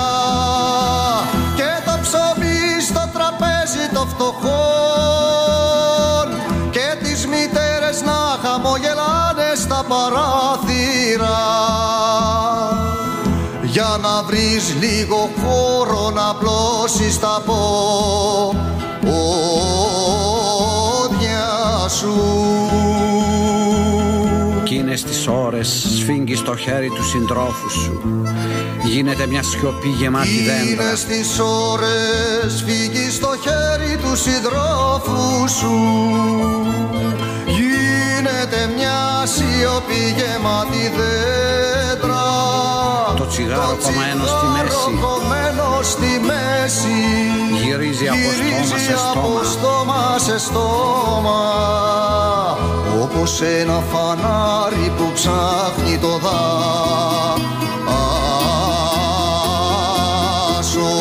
Βρίσκουμε τη φλέβα που φτάνει στην καρδιά της άνοιξης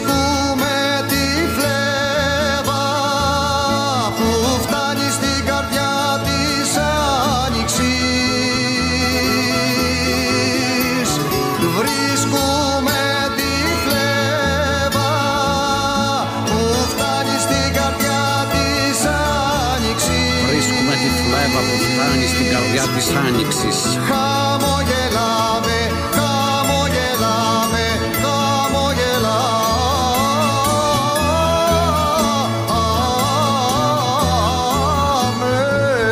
Χαμογελάμε.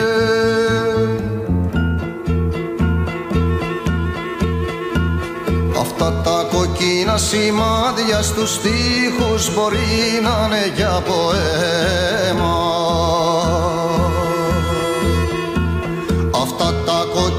σημάδια στους τοίχους μπορεί να είναι κι από αίμα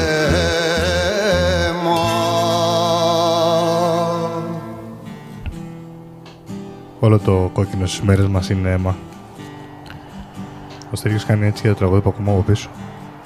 Ναι. Άστα να πάνε, ναι.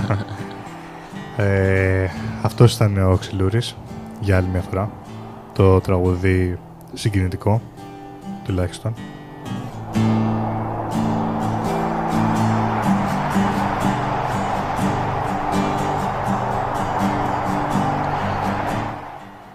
Πες το, θες να πεις κάτι; Ναι. Για πες. το κόκκινο που λέει στο τραγούδι, δηλαδή όσο ωραίο χρώμα για να είναι, Ναι. όταν αναφέρεσαι σε τέτοια συμβάντα, είναι το πιο θλιβερό. Γιατί αντικατοπτρίζει αίμα να- πολιτό, φοιτητό, ειδικά στην περίπτωσή μας, ήταν... Ε, θυμάμαι χαρακτηριστικά που διάβαζα έναν άρθρο πριν ε, κάτι χρόνια έλεγε ότι αφού η Χούντα ήθελε να σοπάσει τους φοιτητές και να, να μπει μέσα με το που έγινε ό,τι έγινε και χύθηκε εν όλον το αίμα κάτω ήταν εκεί που ήταν η πιο δυνατή φωνή αν και είχε ανησυχία. Δηλαδή με το που σταμάτησαν οι φοιτητές γιατί υπήρχαν τραυματίες, νεκροί και όλα αυτά ήταν η πιο δυνατή φωνή λόγω έντασης και ο κόσμος ήταν τόσο εκνευρισμένος που ήταν το πάτημα για, για την εξέγερση full. Ναι, γιατί το μήνυμα των φοιτητών, το κάτω η Χούντα, κάτω η δικτατορία, ε, μπορεί να ακούστηκε από μερικές χιλιάδες φοιτητές που ήταν μέσα στο Πολυτεχνείο, αλλά μετά το βράδυ εκείνο, τα ξημερώματα της 17 Νοεμβρίου, ε, το σύνθημα αυτό μεταφέρθηκε σε όλους τους Έλληνες, μίλησε στην καρδιά τους, είδαν το πραγματικό πρόσωπο αυτής της Χούντας, γιατί ήταν πολλοί οι οποίοι δεν ασχολιόντουσαν. Ναι. Μπορεί να μην Ναι. ήταν αριστεροί ή μπορεί να μην ήταν ας πούμε, πολιτικοί, γιατί διώχθηκαν και δεξιοί πολιτικοί. Όλοι οι πολιτικοί διώχθηκαν. Όλοι όσοι ήταν αντίον στην ουσία, δεν υπήρχε δεξιός, αριστερός ή Όποιος οτιδήποτε. σε θεωρούσαν εχθρό Ναι. του καθεστώτος. Ε, εκείνο το βράδυ λοιπόν μεταφέρθηκε αυτό το μήνυμα σε όλους και είδανε τι είναι η Χούντα, είδανε τι σημαίνει περιορισμός της ελευθερίας μου Ήταν το πραγματικό πρόσωπο, ήταν την αληθινή πλευρά. Μμ. Και κάπως έτσι ξεκίνησε η μεγάλη αντίσταση μετά έτσι ώστε να φτάσουμε στο σημείο να πέσει η Χούντα. Μα αυτό είναι το λυπηρό, ότι για να. Αυτό που σου έλεγα και πριν, όταν ήταν κλειστά τα μικρόφωνα, ότι. Ε, δεν θυμάμαι το ρητό το να το πω, όμως για να γίνει μια μεγάλη αλλαγή, να μπει το μήνυμα στον μεγάλο, πλη- στο, μεγα- στη μεγάλη πλειοψηφία, πρέπει δυστυχώς να χυθεί αίμα. Ναι. Ε, για σε, σε οποιαδήποτε οποιαδήποτε, μορφή ναι. επανάστασης ισχύει αυτό. Ε, πρέπει να χυθεί αθώο αίμα αναγκαστικά. Αναγκαστικά. Αλλιώς, Γιατί αλλιώς δεν το θεωρείς τα σοβαρά. Ναι. Εσύ που είσαι ο απ' έξω, λες εντάξει, είναι κάποια παιδιά που φωνάζουν ή λες εντάξει, έχουμε ε, χούντα, ας πούμε, στο παράδειγμα. Ή αν το πάρουμε στις σημερινές μέρες, α εντάξει, έχουμε πόλεμο. Όμως, αν δεν δεις τις ε, τις επιπτώσεις του συμβάντος, δεν μπορεί το μυαλό να το κατανοήσει γιατί εσύ είσαι σε μια ασφαλή θέση. ναι. Και γι' αυτό το λόγο ακριβώς ε, δεν ασχολούμαστε με πολέμους οι οποίοι γίνονται σε χώρες λίγο παραδίπλα μας. Ακριβώς. Γιατί δεν το βλέπουμε. Και εδώ είναι ένα ωραίο παράδειγμα που έρχεται από το παρελθόν πάλι. Είναι το πώς γυρνούσαν αυτοί που πολεμούσαν σε Α και Β παγκόσμιο, ότι γυρνούσαν τρελοί πίσω. Ναι, ναι, ναι. Δηλαδή, μόνο έτσι μπορούσαμε, μπορούμε να το δούμε λίγο πιο κοντά μας, ότι είχαν τρελαθεί με αυτό που βλέπανε και το τι βλέπει ο κόσμος σε άλλες μια. στον πλανήτη μας. Απλά το παράλογο είναι ότι σε εισαγωγικά ε, εκείνη την εποχή ήταν ε, καιρό ειρήνης. Ενώ δεν υπήρχε ένας πόλεμος ΑΒ παγκόσμιος ή ψυχρός πόλεμος έτσι ώστε να, να βλέπεις πτώματα σε, σε καθημερινή βάση. Ήταν ε, η καθημερινή σου ζωή απλά με στε... Το μόνο που έβλεπες ήταν ας πούμε οι αστυνομικοί να συλλαμβάνουν ράντο Μπράβο. άτομα στον δρόμο. Και όταν δεν σε επηρεάζει εσέναν αυτό, ε, ε, εντάξει, Ναι. ναι, δεν το παίρνεις τόσο ε, σοβαρά. Αλλά όταν δεις αυτόν το κόκκινο που ειδικά μετά από μαρτυρίες που ήταν πάνω στους τοίχους ή έχει έναν απόσπασμα ποίηματος νομίζω που λέει ότι όσον για να καθαρίζω ε, αυτόν το αίμα δεν θα, φεύγει, δεν θα φύγει ποτέ. Δηλαδή λόγια που ε, ανθρώποι τα ένιωσαν ε, επειδή τα είδαν οπτικά. Ναι. Εμείς μπορεί να μην το λαμβάνουμε τώρα, αλλά Υπάρχει ένα εξαιρετικό βιντεάκι σε κινούμενα σχέδια ε, για το Πολυτεχνείο με πρωταγωνιστή ένα, μια γάτα ε, η οποία έζησε ας πούμε μέσα στο Πολυτεχνείο και έχει μια τρομερή σκηνή που πηγαίνει μια κοπέλα η οποία έχασε το αγόρι της μέσα στο Πολυτεχνείο. Πηγαίνει κάθε μέρα και αφήνει ένα τριαντάφυλλο στα σκαλιά του Πολυτεχνείου και με το που αφήσει το τριαντάφυλλο ε, ουσιαστικά ξυπνάνε οι μνήμες και δείχνει ότι αρχίζουν και ματώνουν τα σκαλιά. ναι, ναι. Είναι Μα αυτό είναι. Ε, Πες το, πες το. Δεν πρόλαβα, πήγες να σηκώσεις μουσική. Εντάξει, αλλά... σηκώνω και κατεβάζω, να. Δεν Είναι χάμπερμα, το κάνω όλη μέρα. Μην με κάνεις γιατί θα ξεχάσω νομίζω αυτό που Συγγνώμη, ήθελα συγγνώμη, να- συγγνώμη. που ήθελα να, να αναφέρω. Και ένα, ένα καλό επίσης παράδειγμα για όσα γίνανε για να το ακούσουμε και εμείς οι ίδιοι είναι ιστορίες από γνωστούς μας ίσως και έμαθα μια πολύ συγκινητική ιστορία άμα έχουμε το, τον απαραίτητο χρόνο. Είναι Τον μικρή, έχουμε, τον δεν έχουμε. είναι. Ε, έχω μια φίλη η οποία έχει καταγωγή από την Κρήτη ε, και ο παππούς της, ο οποίος ήταν ένας ε, πολύ τρομερός, να το πω, από ό,τι έχω καταλάβει άνθρωπος, ήταν ε, ένας από τους εξόριστους που τους διώξανε σε- στην εξορία τέλος πάντων, γιατί ο αδερφός του ήταν στον κόμμα των κομμουνιστών τότε. Κάπως Ε, έτσι πήγαινε. Συγκεκριμένα πήγαν στο σχολείο, τον αρπάξανε και τον στείλανε στην εξορία. Και επειδή ήταν και το παράπονο του παππού της αυτό από πολύ μικρός ήθελε να γίνει δάσκαλος και του άρεσαν πολύ τα γράμματα και δεν το κατάφερε ποτέ γιατί όταν τελείωσε η εξορία του ε, έπρεπε να μπει στη ζωή. Όταν τελείωναν τα σχολεία κάθε χρονιά, το, τον Ιούνιο πήγαινε στα σχολεία και όσα βιβλία τα παιδιά τα πετούσαν, αυτός τα έπαιρνε για να τα διαβάζει. Ε, γιατί ήταν ο καημός του να γίνει κάποια στιγμή δάσκαλος. Τρομερό. Ε, εν τω μεταξύ υπάρχουν πάρα πολλοί ε, άνθρωποι οι οποίοι τους διώξαν από τις σχολές, φοιτητέ, τους διώξαν από τις σχολές επειδή δεν ήταν καθεστωτικοί. Ναι, Τους ισχύει. διαγράψαν. Υπάρχουν ε, αναφορές, ε, το έβλεπα πρόσφατα σε ένα ντοκιμαντέρ ότι ε, είχαν δώσει τα παιδιά της τρίτης λυκείου ε, τις εξετάσεις τους για να περάσουν στα πανεπιστήμια και οι λίστες αυτές περάσανε από επιτροπή της Χούντας και διαγράψαν όσους είχαν ε, οικογένειές τους είχαν σχέση με αριστερούς. Τους διαγράψανε και έλεγε ένας ότι εγώ πήρα τη λίστα με αυτούς που θα μπουν στο πανεπιστήμιό μου ας πούμε, και έβλεπα σβησμένα ονόματα. Σκέφτομαι πάρα πολύ να κάνω το επόμενο μου σχόλιο. Να το κάνεις. Φοβάμαι να πω την αλήθεια ότι είναι λίγο πολύ δυνατό για το σήμερα, γιατί η ιστορία επαναλαμβάνεται. Άσυλο μπορεί να μην έχουμε, αλλά θα συνεχίσουμε να έχουμε ελεύθερη φωνή εδώ πέρα. Ναι, ελεύθερη, σωστός. ναι, Οπότε κάντε. ελεύθερη φωνή. Μα ωραία, αυτό είναι το ωραία. ραδιόφωνο μας. Θα πάμε έτσι. Λοιπόν, ε, επειδή δυστυχώς η ιστορία επαναλαμβάνεται, αντί τώρα το κριτήριο να είναι η Χούντα και το αν είσαι καθεστωτικός ή όχι, αρχίζει να γίνονται τα λεφτά. Ξεκάθαρα. Ναι, μιλούμε για το. Οπό- ε, πάλι κάπου το διάβασα αυτό. Είναι, είναι αυτές οι νύχτες που σε πιάνει η αμφιβολία, η αμφισβήτηση Ναι. και ψάχνεις ε, που- που δεν τα, ούτε καν τα σκέφτεσαι. Και βρήκα ότι ε, ένα άρθρο έλεγε στην παλιά εποχή, ας το πάρουμε πιο γενικά, στην παλιά εποχή προσπαθούσαν να σε κυριεύσουν με τη δύναμη και να επιβληθούν ε, με το στρατό ή με τον πόλεμο, με τα όπλα και μετά λέει ήρθε ένας πιο έξυπνος και για να κυριεύσει τον κόσμο ήθελε να το κάνει πιο ύπουλα για να μην υπάρχει η επανάσταση. Γιατί όταν δεν καταλαβαίνεις ότι σου στερείται κάτι δεν το ζητάς. Και λέει εφήβρεν τα λεφτά που αν το πάρεις ε, στη ρεαλιστική τους μορφή δεν έχουν αξία, είναι ένα κομμάτι είναι χαρτί ή ό,τι υλικό Ναι, είναι. ή ένα κομμάτι χαρτί ή ένα virtual πράγμα. Ναι. Ένας αριθμός στον υπολογιστή. Μπράβο, που κυριεύει τον κόσμο τώρα και υπήρξε και εξέλιξη εγγραφένη στο άρθρο σήμερα με την τεχνολογία. Ναι. Δηλαδή σε ελέγχουν, γίνεται ακριβώς το ίδιο απλά επειδή είναι άλλοι παράγοντες που σε αφήνουν θεωρητικά πιο ελεύθερον αλλά δεν υπάρχει αυτή η ελευθερία ε, δεν το καταλαβαίνουν οι ανθρώποι. Ναι. Ε, υπάρχει ε, λόγω των χρημάτων, ας πούμε, η πολέμη πλέον είναι οικονομική. Ναι. Δεν χρειάζονται όπλα.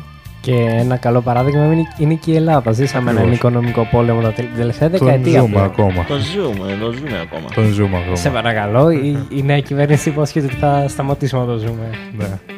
Μαζί με την ε, διαφοροποίηση του χρήματος, παρακαλώ. Θα τα πούμε, θα τα πούμε σε λίγο. Sorry, για sorry, το πολύ σήμερα. άσχημα σχόλια, δεν πρέπει, Όχι, δεν όχι, πρέπει. όχι.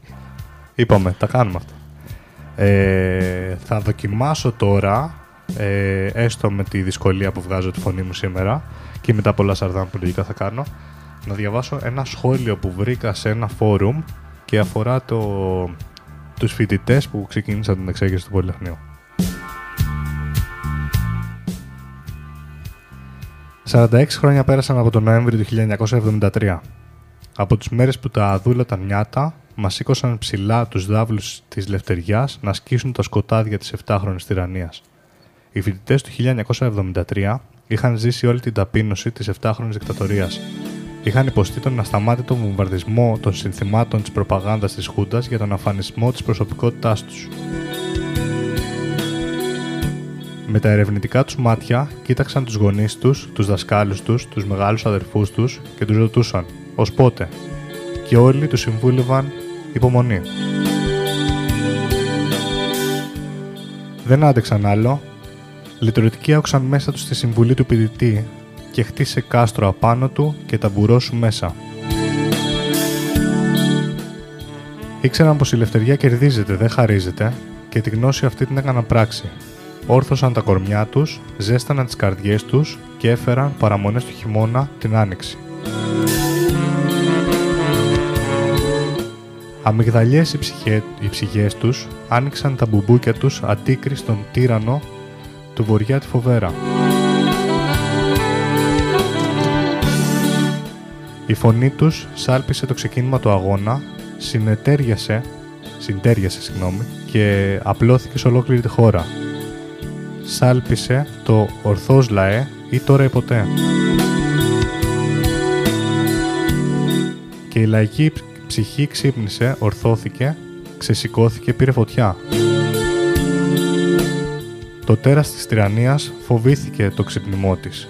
Με φωτιά και σίδερο προσπάθησε να πνίξει τη φωνή της ελευθεριάς. Δεν του μάθαν ποτέ πως οι ιδέες δεν σκοτώνονται, δεν πέφτουν. Έπεσαν μόνο τα κορμιά των απροσκύνητων παλικαριών που έγιναν συνεχιστές της προγονικής κληρονομιάς φωτεινό μετέωρο των γενιών που θα έρθουν. Γιατί όπως λέγει ο ποιητής, το παλικάρι που, πόσε- που πέσε με ορθή την κεφαλή του, δεν το σκεπάζει η γη σογρή, σκουλίκι δεν τα αγγίζει. Φτερό στη ράχη του ο σταυρός και όλο χυμάει τα, φοψι- τα ψηλού. Και σμίγει τους, τυρά, τους τρανούς, αητούς και τους χρυσούς ακέλους. Μπορεί να το σκότωσα λίγο, μπορεί και όχι. Μια χαρά είναι ένα- Πολύ ωραία. Ναι, το... Πολύ ωραία. Με συγκίνησε όταν το διάβασα και Είναι- δεν μπορούσα να μην το... Είναι η αλήθεια σε λόγια. Γιατί όντως χρειάζεσαι ζεστή καρδιά και απίστευτο θάρρος για να, να στήσεις ε, το κορμί σου απέναντι σε έναν εχθρόν ο οποίος είναι πολύ πιο ισχυρός από Σε σένα. ένα τύρανο. Σε ένα τύρανο. Εγώ δεν στο να τη βρήκα εδώ τυχαία ε, που έβαλα να δω εικόνες. Ε, γράφει, είναι η φωτογραφία από λόγια που είναι η ντροπή του οδηγού. Ε, να το διαβάσω; Ναι, ναι, διάβασα. Λέει, είναι από άρθρο ε, ε, που βρήκα μόλις τώρα και είναι η ντροπή του οδηγού που έκανε μετά από χρόνια και λέει «Ντρέπομαι, ντρ- ντρέπομαι για αυτό που ήμουν, για αυτό που έκανα. Τότε αισθανόμουν ότι έκανα κάτι καλό, κάτι μεγάλο. Στους μακροσκούφιδες, στο γουδί, είχα γίνει ο ήρωας που διέλυσε τους εχθρούς της πατρίδας. Τα παλιοκουμούνια, όπως λέγαμε τότε τους φοιτητές. Αυτό, αυτή η δήλωση του μεταξύ αντιτίθεται σε. Ε, αν θυμάμαι, ήταν ο αξιωματικός του άρματος ε, που έχει δώσει μια συνέντευξη πριν από κάποια χρόνια και δεν είχε μετανοήσει. Ήταν. Έλεγε ότι είναι ψέματα όλα αυτά για τους νεκρούς και ότι ε, σε απόσταση 15 μέτρων από το άρμα δεν υπήρχε κανένας και εγώ ήμουν πάνω στο άρμα απ' έξω για να παρακολουθώ και μπορώ να σας πω με σιγουριά ότι σε απόσταση 15 μέτρων δεν υπήρχε κανένας. Εν τω μεταξύ στο βίντεο το οποίο υπάρχει φαίνεται ότι πέφτει φοιτητής πάνω από την πύλη. Ναι, ιδέα σου είναι Βασίλη. Ιδέα μου, ιδέα μου. ναι. Είναι Ιδέα σου. φωτομοντάζ. Ναι, Φωτομοντάζ ναι, του 1973. Επίσης αν υπήρχε εν απόσταση 15 μέτρων το αίμα από πού βγήκε. Ποιο, τι... ε, Λάδι, λάδι. Λα- Όχι, έβρεξε κόκκινο, τι... ε, Ναι. Ε, εν τω μεταξύ, λέει αυτός, ε, κάτι ακούω από πίσω, μπερδεύομαι. Για βάλτε το. Αυτό είναι. Εντάξει, εντάξει. Ε, τι ήθελα να πω τώρα για αυτόν. Έλεγε αυτός είπες. στη συνέντευξη λογικά. Ναι. Α, έλεγε ότι επειδή αυτός έφαγε νομίζω ένα χρόνο φυλακή, κάτι τέτοιο μόνο. Μόνο. Ναι. Ε, και έλεγε ας πούμε ότι εγώ δεν κατηγορήθηκα για ανθρωποκτονία λέει γιατί δεν υπήρξε νεκρός από το τάγκ και μετά κάνει υπάρχουν κάποιες αναφορές οι οποίες δεν είναι αληθείς ότι υπήρχαν άτομα μέσα σε ένα από τα αμάξια που ήταν σταθμευμένα μπροστά από την πύλη αλλά δεν είναι ακριβείς αυτές οι αναφορές λέει. Εντάξει υπάρχει και μια γυναίκα η οποία έμεινε ανάπηρη για το υπόλοιπο της ζωής της, δεν θυμάμαι τώρα το όνομά της ε, και αυτός λέει ότι από κομμάτια της πύλης τα οποία εξφεντονίστηκαν. Κατάλαβες. Και τα κομμάτια Ε. αυτά, ας πούμε, τραυμάτισαν μόνο τη γυναίκα αυτή και δεν τραυμάτισαν τους αστυνομικούς που τρέχανε δίπλα από το τανκ ή αυτόν που ήταν από πάνω. Πήγανε ε, προς τα εκεί μόνο. Οκ. ναι. Γελιότητες αυτά γιατί λέω σου υπάρχει, μας το έδειξαν στο Λύκειο εμάς που μας το δείχναν ε, κάθε χρόνο γιατί όταν μπεις στο Λύκειο θεωρητικά είσαι πιο μεγάλος οπότε μπορεί να σου δείχνουν πιο αυστηρά βιντεάκια με πιο Ναι. λεπτομέρειες και υπάρχει ένα βίντεο που αν το βρω να, σου το δείξω, να σας το δείξω που παιδιά δείχνει την καταγραφή ε, του Τσάγκ να περνάει και όχι μόνο σε απόσταση 15 μέτρα. Ήταν φοιτητής μπροστά με ανοιχτά τα χέρια και έλεγε είμαστε αδέρφια που δεν το ακούσα αλλά το γράφεις στις αναφορές ότι τους φώναζαν. Είμαστε αδέρφια σας Ναι. και να λέει ο αξιωματικός περνάμε και με το να περνάς ε, βλέπεις το ανατριχιαστικό του άδειος δρόμος και μετά οι πιτσιγές από το αίμα. Ε, αυτό είναι ε, ότι δεν πάτησα κάτι μικρό ας πούμε, δεν πάτησα γατάκι. Πάτησα δε- 11 ανθρώπους. Πέθαναν 11 ανθρώποι Πε- έπε- έπεφταν από τις πύλες, έπεφταν από, από παντού και εκείνοι που ήταν μπροστά το θαραλέον τους είναι ότι βλέπεις έναν ε, όχημα αντεθωρακισμένο να, έρχεσαι- να έρχεται προς τα πάνω σου και δεν έφυγαν. Και εσύ παραμένεις, ναι. Δεν έφυγαν. Ναι, ναι.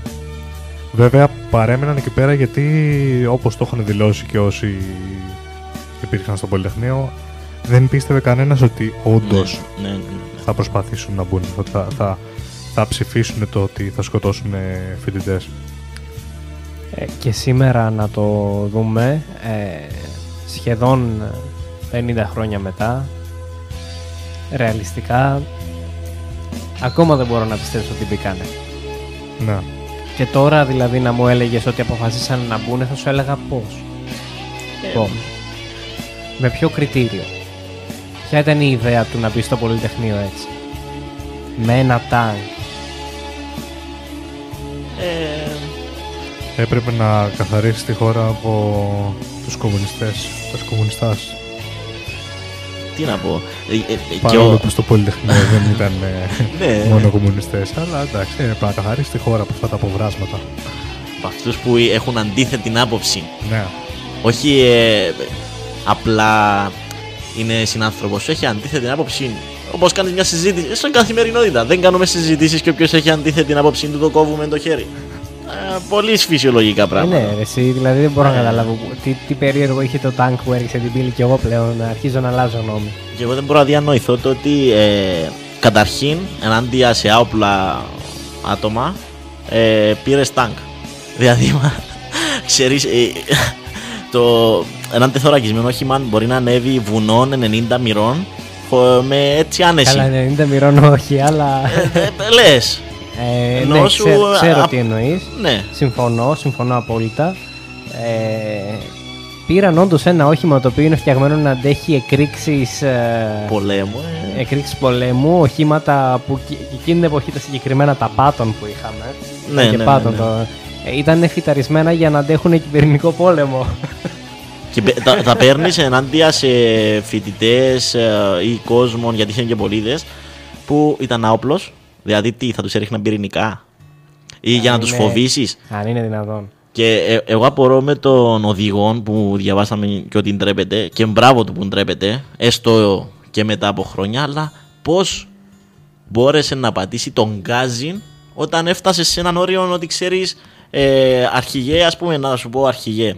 Ε, δεν φεύγουν. Δηλαδή το κάναμε για να τους φοβήσουμε, αλλά αν πάω ακόμα ένα χιλιοστόν, ε, θάνατος. Η απάντηση είναι πολύ απλή. Πόσα θα έκανες κάτω από την απειλή όπλου.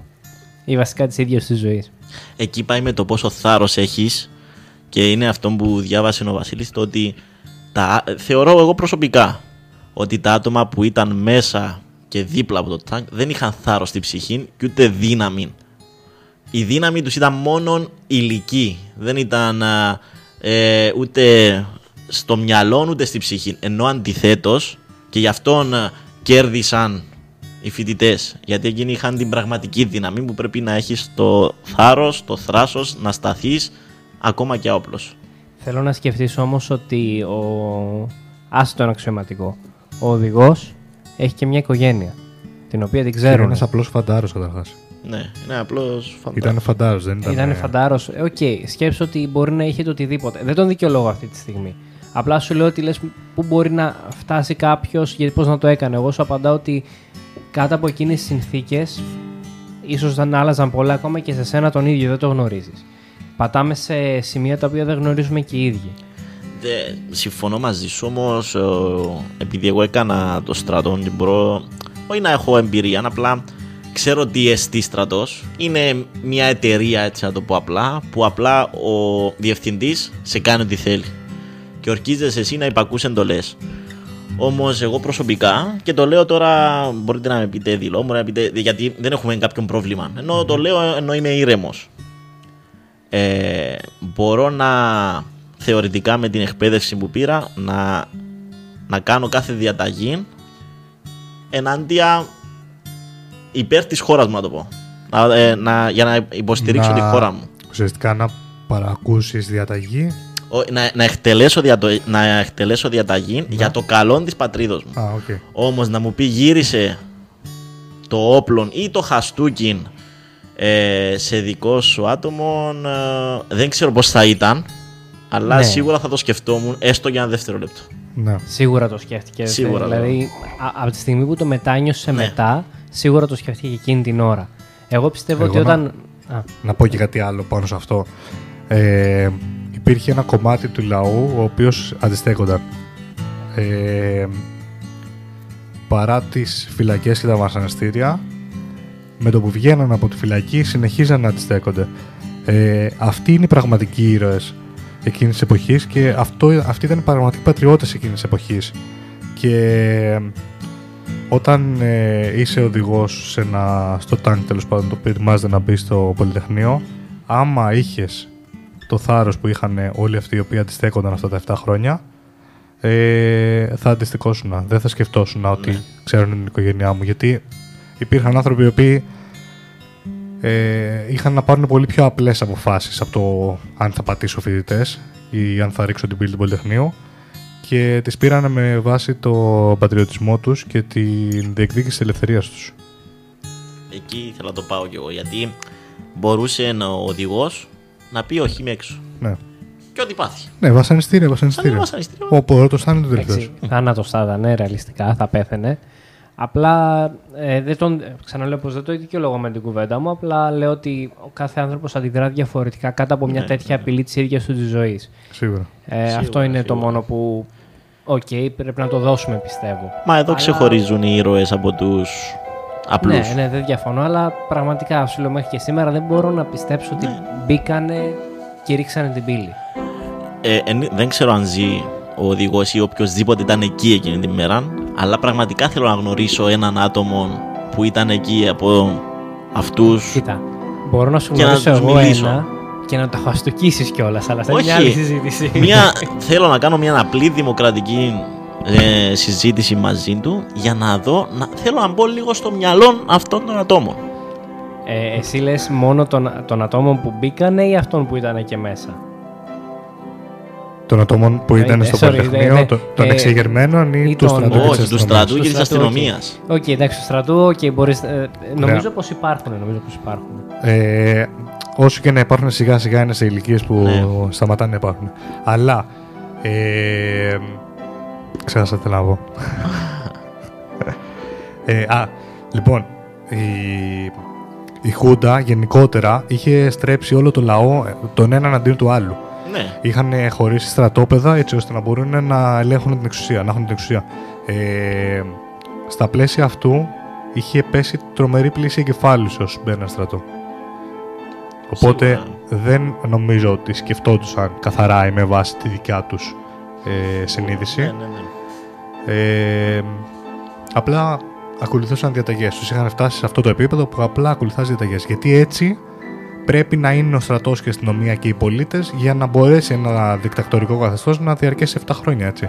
Ναι, ναι, ναι, σίγουρα. Ε, γιατί το λέει και πολύ ωραία το ε, υπέροχη σειρά Λούφα και Απαλλαγή η οποία η- Το- η original σειρά το έκαναμε επανάσταση επανάσταση μπορεί να λέει κιόλας. Εσύ που μετανύταξες καλύτερα.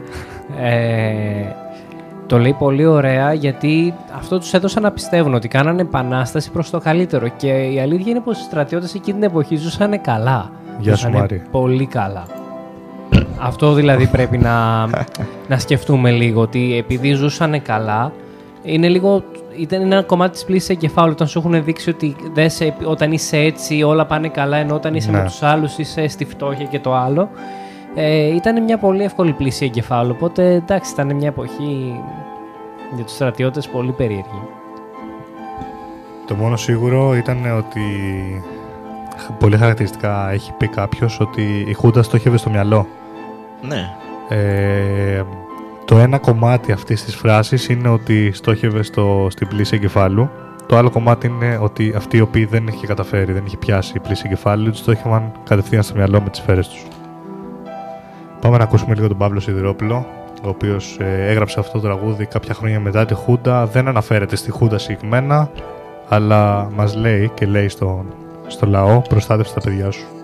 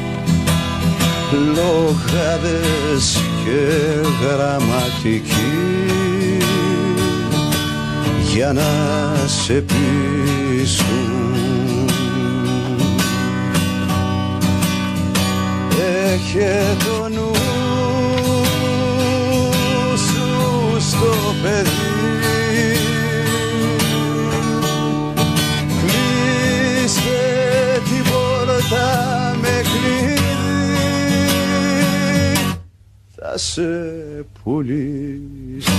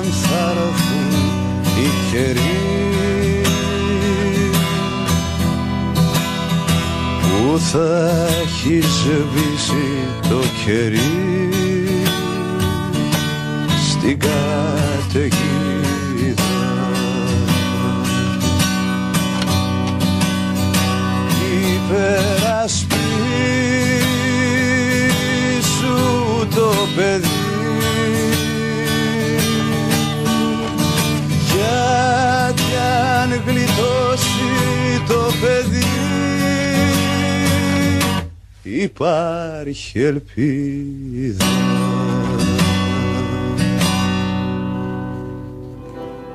Υπερασπίσου το παιδί. Γιατί αν γλιτώσει το παιδί υπάρχει ελπίδα. Πάμε να, να διαβάσουμε λίγο γρήγορα τους 24 ε, πλήρως τεκμηριωμένους νεκρούς του Πολυτεχνείου. Και πριν να τους διαβάσουμε να πούμε ότι, να πω τουλάχιστον εγώ, άποψή μου, ε, επειδή κύριο επιχείρημα διαφόρων ε, φιλοχοντικών ή απλά, πώς να τους πω, Αντικομουνιστών θα τους έλεγα εγώ, αλλά δεν όχι, πειράζει. όχι, μπορεί να μην είναι ε, ούτε αντικομουνιστής, ούτε, απλά τέλος πάντων έχει μια τάση να αμφισβητεί τα γεγονότα του Πολυτεχνείου. Και θα, είναι αυτός που θα έρθει και θα σου πει «Ε, η Χούντα έχτισε δρόμους». Τέλος πάντων, αυτούς τους ανθρώπους. Το επιχείρημά τους είναι ότι στο Πολυτεχνείο δεν υπήρξαν νεκροί. Ε, μέσα στο Πολυτεχνείο δεν έχουν αποδειχτεί νεκροί. Το αν υπήρξαν ή όχι, ας μην ασχοληθούμε καν με αυτό. Ας, ας δεχτούμε ότι μέσα στο Πολυτεχνείο δεν υπήρξαν νεκροί. Ε, όταν έχεις 24 περιπτώσεις πλήρως τεκμηριωμένες, έχουν πάει δικαστήριο, έχουν αποδειχθεί, έχουν πλήρη αιτία θανάτου, έχουν καταδικαστεί ε, άτομα που τους πυροβόλησαν ε, και αυτές οι 24 περιπτώσεις είναι τις ημέρες της 15 του Νοέμβρη και 16 του Νοέμβρη και 17 τα ξημερώματα ε, γύρω-γύρω από το Πολυτεχνείο. Αυτή δεν θεωρείται νεκρή το Πολυτεχνείο, ας πούμε. Επειδή δεν ήταν μέσα στο Πολυτεχνείο. Είναι, το σκεπτικό τους. Ε, θεωρούνται... Τέλος πάντων. Λοιπόν, Σπυρίδων Κοντομάρης, 57 ετών, δικηγόρος. Ε, προσβλήθηκε από δακρυγόνα αέρια που ήρθε η αστυνομία κατά των διαδηλωτών και υπέστη έφραγμα. Διομήδης Χομνη- Χομνηνός, 17 ετών μαθητής. Στις 16 Εντεκάτου το βράδυ ε, τραυματίστηκε θανάσιμα στην καρδιά από πυρά που έριξαν εναντίον του άνδρες της φρουράς του Υπουργείου Δημοσίας Τάξεως. Ήταν ε, διάφοροι στρατιωτικοί και αστυνομικοί οι οποίοι ε, είχαν σκορπιστεί στα, στις ταράτσες των δημοσίων κτηρίων γύρω από το Πολυτεχνείο και χτυπούσαν στο σπλαχνό. Σοκράτη, ε, Σοκράτης Μιχαήλ, 57 ετών, ε, προσβλήθηκε και αυτός από δακρυγόνα και έπαθε απόφραξη αριστερής στεφανιαίας. Μεταφέρθηκε η μηθανή στο σταθμό πρώτων βοηθειών και πέθανε. Τόριλ Μαγκάρθε Έγκλαντ ήταν 22 ετών φοιτήτρια από την Νορβηγία, η οποία τραυματίστηκε θανάσιμα στο στήθος από πειρά της φρουράς του Υπουργείου Δημοσίας Τάξεως.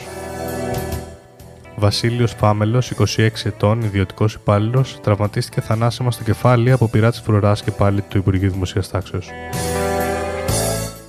Γιώργος Σαμούρης, 22 ετών, φοιτητής, ε, ο οποίος τραυματίστηκε θα, θανάσιμα στον τράχυλο από πειρά της αστυνομίας.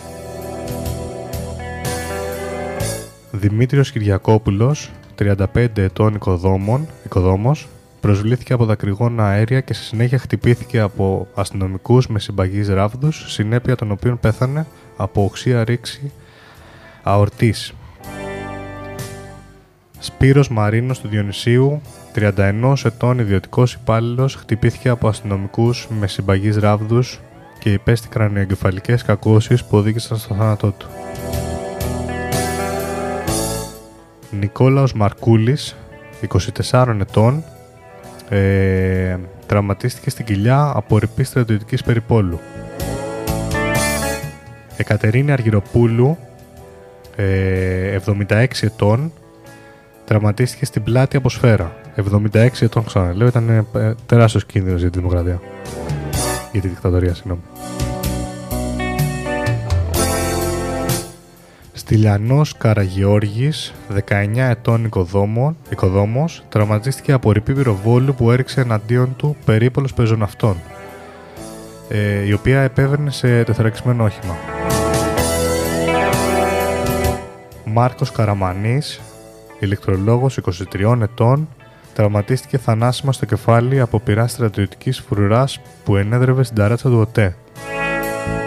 Η περίπτωση αυτή είναι από τις ε, πιο διαδεδομένες στη- από τους πιο δεδομένους θανάτους στη, το, το βράδυ εκείνο ε, και τον πυροβόλησε αστυνομικός ε, από την ταράτσα του ΟΤΕ ήταν απέναντι από την ταράτσα στην οποία βρίσκονταν αυτός ο, ε, ο πολίτης και χαρακτηριστικά ο αστυνομικός δοκίμασε με το όπλο το υπηρεσιακό του, οι, οι σφαίρες δεν έφταναν και έκανε κάτι το οποίο ήταν έξτρα παράνομο, να πάρει από το στρατιώτη που είχε δίπλα το αυτόματο και να πυροβολήσει με αυτό για να σκοτώσει.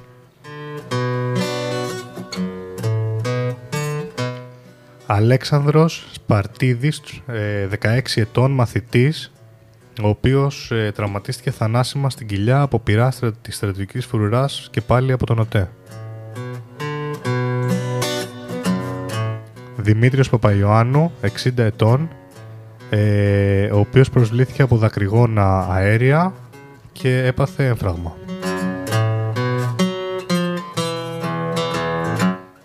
Γεώργιος Γεριτσίδης, 47 ετών, ε, τραυματίστηκε θανάσιμα στο κεφάλι από πυρά ε, ενώ βρισκόταν μέσα στο αυτοκίνητό του. Βασιλική Μπεκιάρη, 17 ετών, εργαζόμενη μαθήτρια, η οποία τραυματίστηκε θανάσιμα στον Αφιένα από πυρά. Δημήτρης Θεόδωρας, ε, Θεοδόρας, συγγνώμη, 52 ετών, τραυματίστηκε θανάσιμα στο κεφάλι από πυρά της στρατιωτικής περιπόλου με επικεφαλής αξιωματικό και πάλι.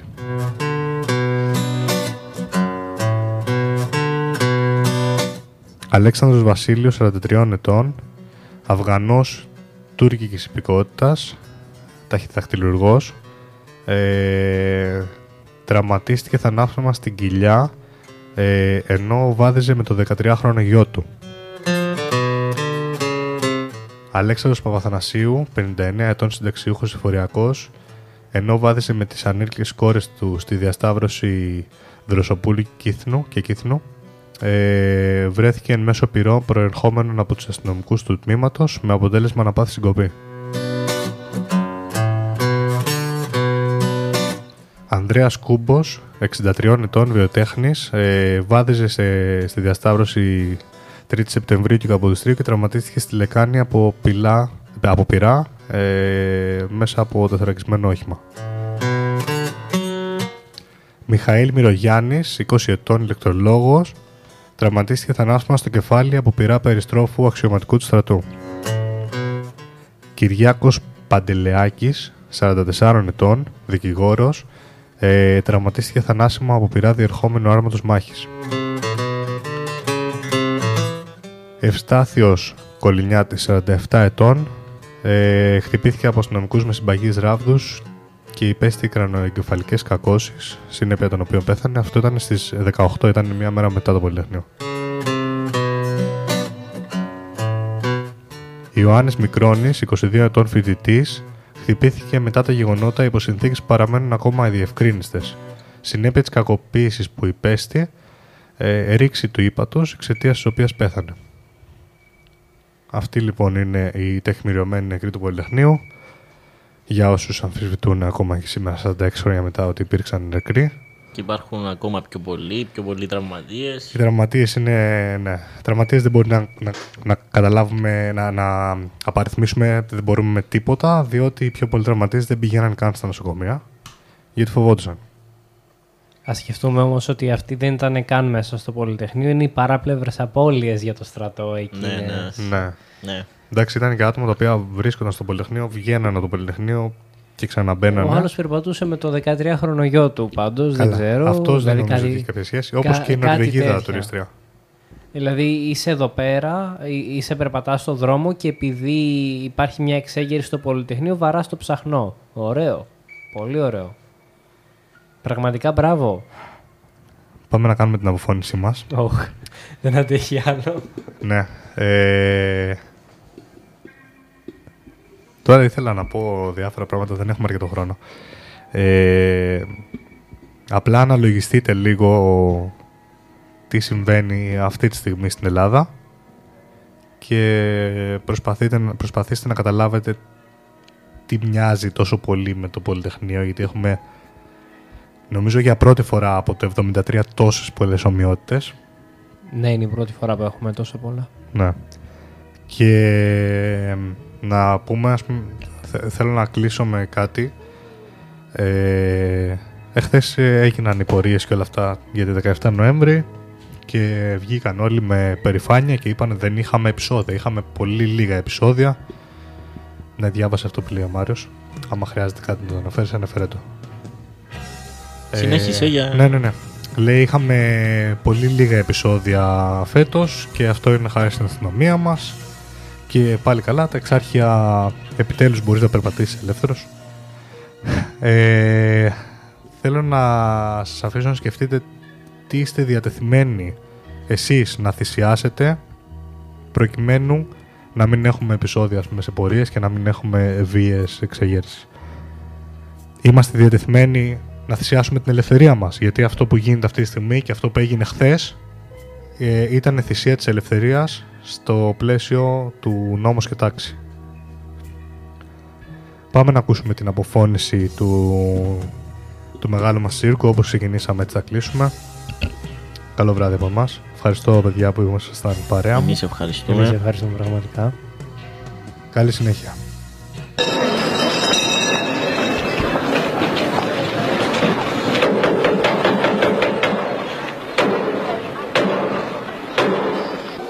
Κυρίες και κύριοι, σε δύο λεπτά το έργο μας τελειώνει. Όμως δεν θα σας αφήσουμε να φύγετε πικραμένοι. Και όχι γιατί σας κάνουμε χάρη, αλλά γιατί έτσι γίνεται πάντα και στη ζωή. Πάνω να πει στον τόπο μας. Οι ρίζες μας είναι βαθιές. Το χώμα δικό μας. Κόβω, κόβεις, κόβει. Κόβουμε, κόβεται, κόβουν τα κλαριά μας, τον κορμό μας. Μα το χώμα ξαναφουσκώνει. Μια πράσινη φωνούλα ξαναβγαίνει και φωνάζει «Εδώ είμαι». Καταπιαστήκαμε με κάτι δύσκολο. Καλέσαμε την τρέλα για βοηθό, αλλιώς δεν τα βγάζαμε πέρα. Τρέμαμε με αυτό που αγγίζαμε και τρέμουμε ακόμα. Όμως αυτό που θέλαμε ήταν να έρθετε στην παραστασή μας και να μην φύγετε αδιάφοροι. Να βρείτε ψεγάδια να μας κρίνετε, αλλά να μην φύγετε αδιάφοροι. Και αν σας κακοκαρδίσαμε ή αν σας κάναμε να γελάσετε με πράγματα που δεν έπρεπε, είναι γιατί διαλέξαμε το φαρδί το δρόμο. Εκεί που η ζωή είναι χήμα. Το αστείο, η βλαστήμια, τα όσια και τα ιερά, ο Άγιος και ο Θεοπέπτης. Ο δράκος είναι εκεί. Και θα είναι και αύριο και μεθαύριο με το στόμα ανοιχτό. Ξερογλύφεται τον βλέπετε. Είδε πως σκότωσαν την παρέα του Καραγκιόζη και περιμένει να τους φάει. Όμως δεν θα τους φάει. Κι ούτε τους σκότωσαν. Αν δεν με πιστεύετε, βάλτε το αυτί στο χώμα και ακούστε. Η γη μας χτυπάει με 80 σφιγμούς. Ωραίους σαν από παλιό τύπανο. Κάτι γίνεται. Κάτι γίνεται.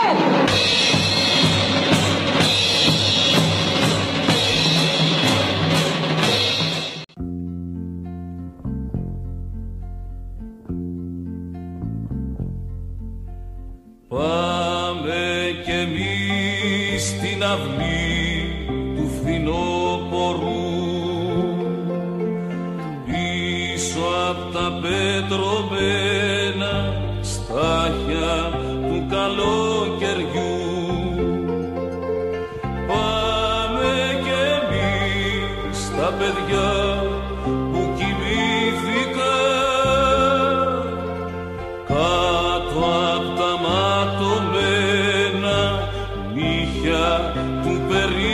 περιστεριού Πάμε να δεις την αυλή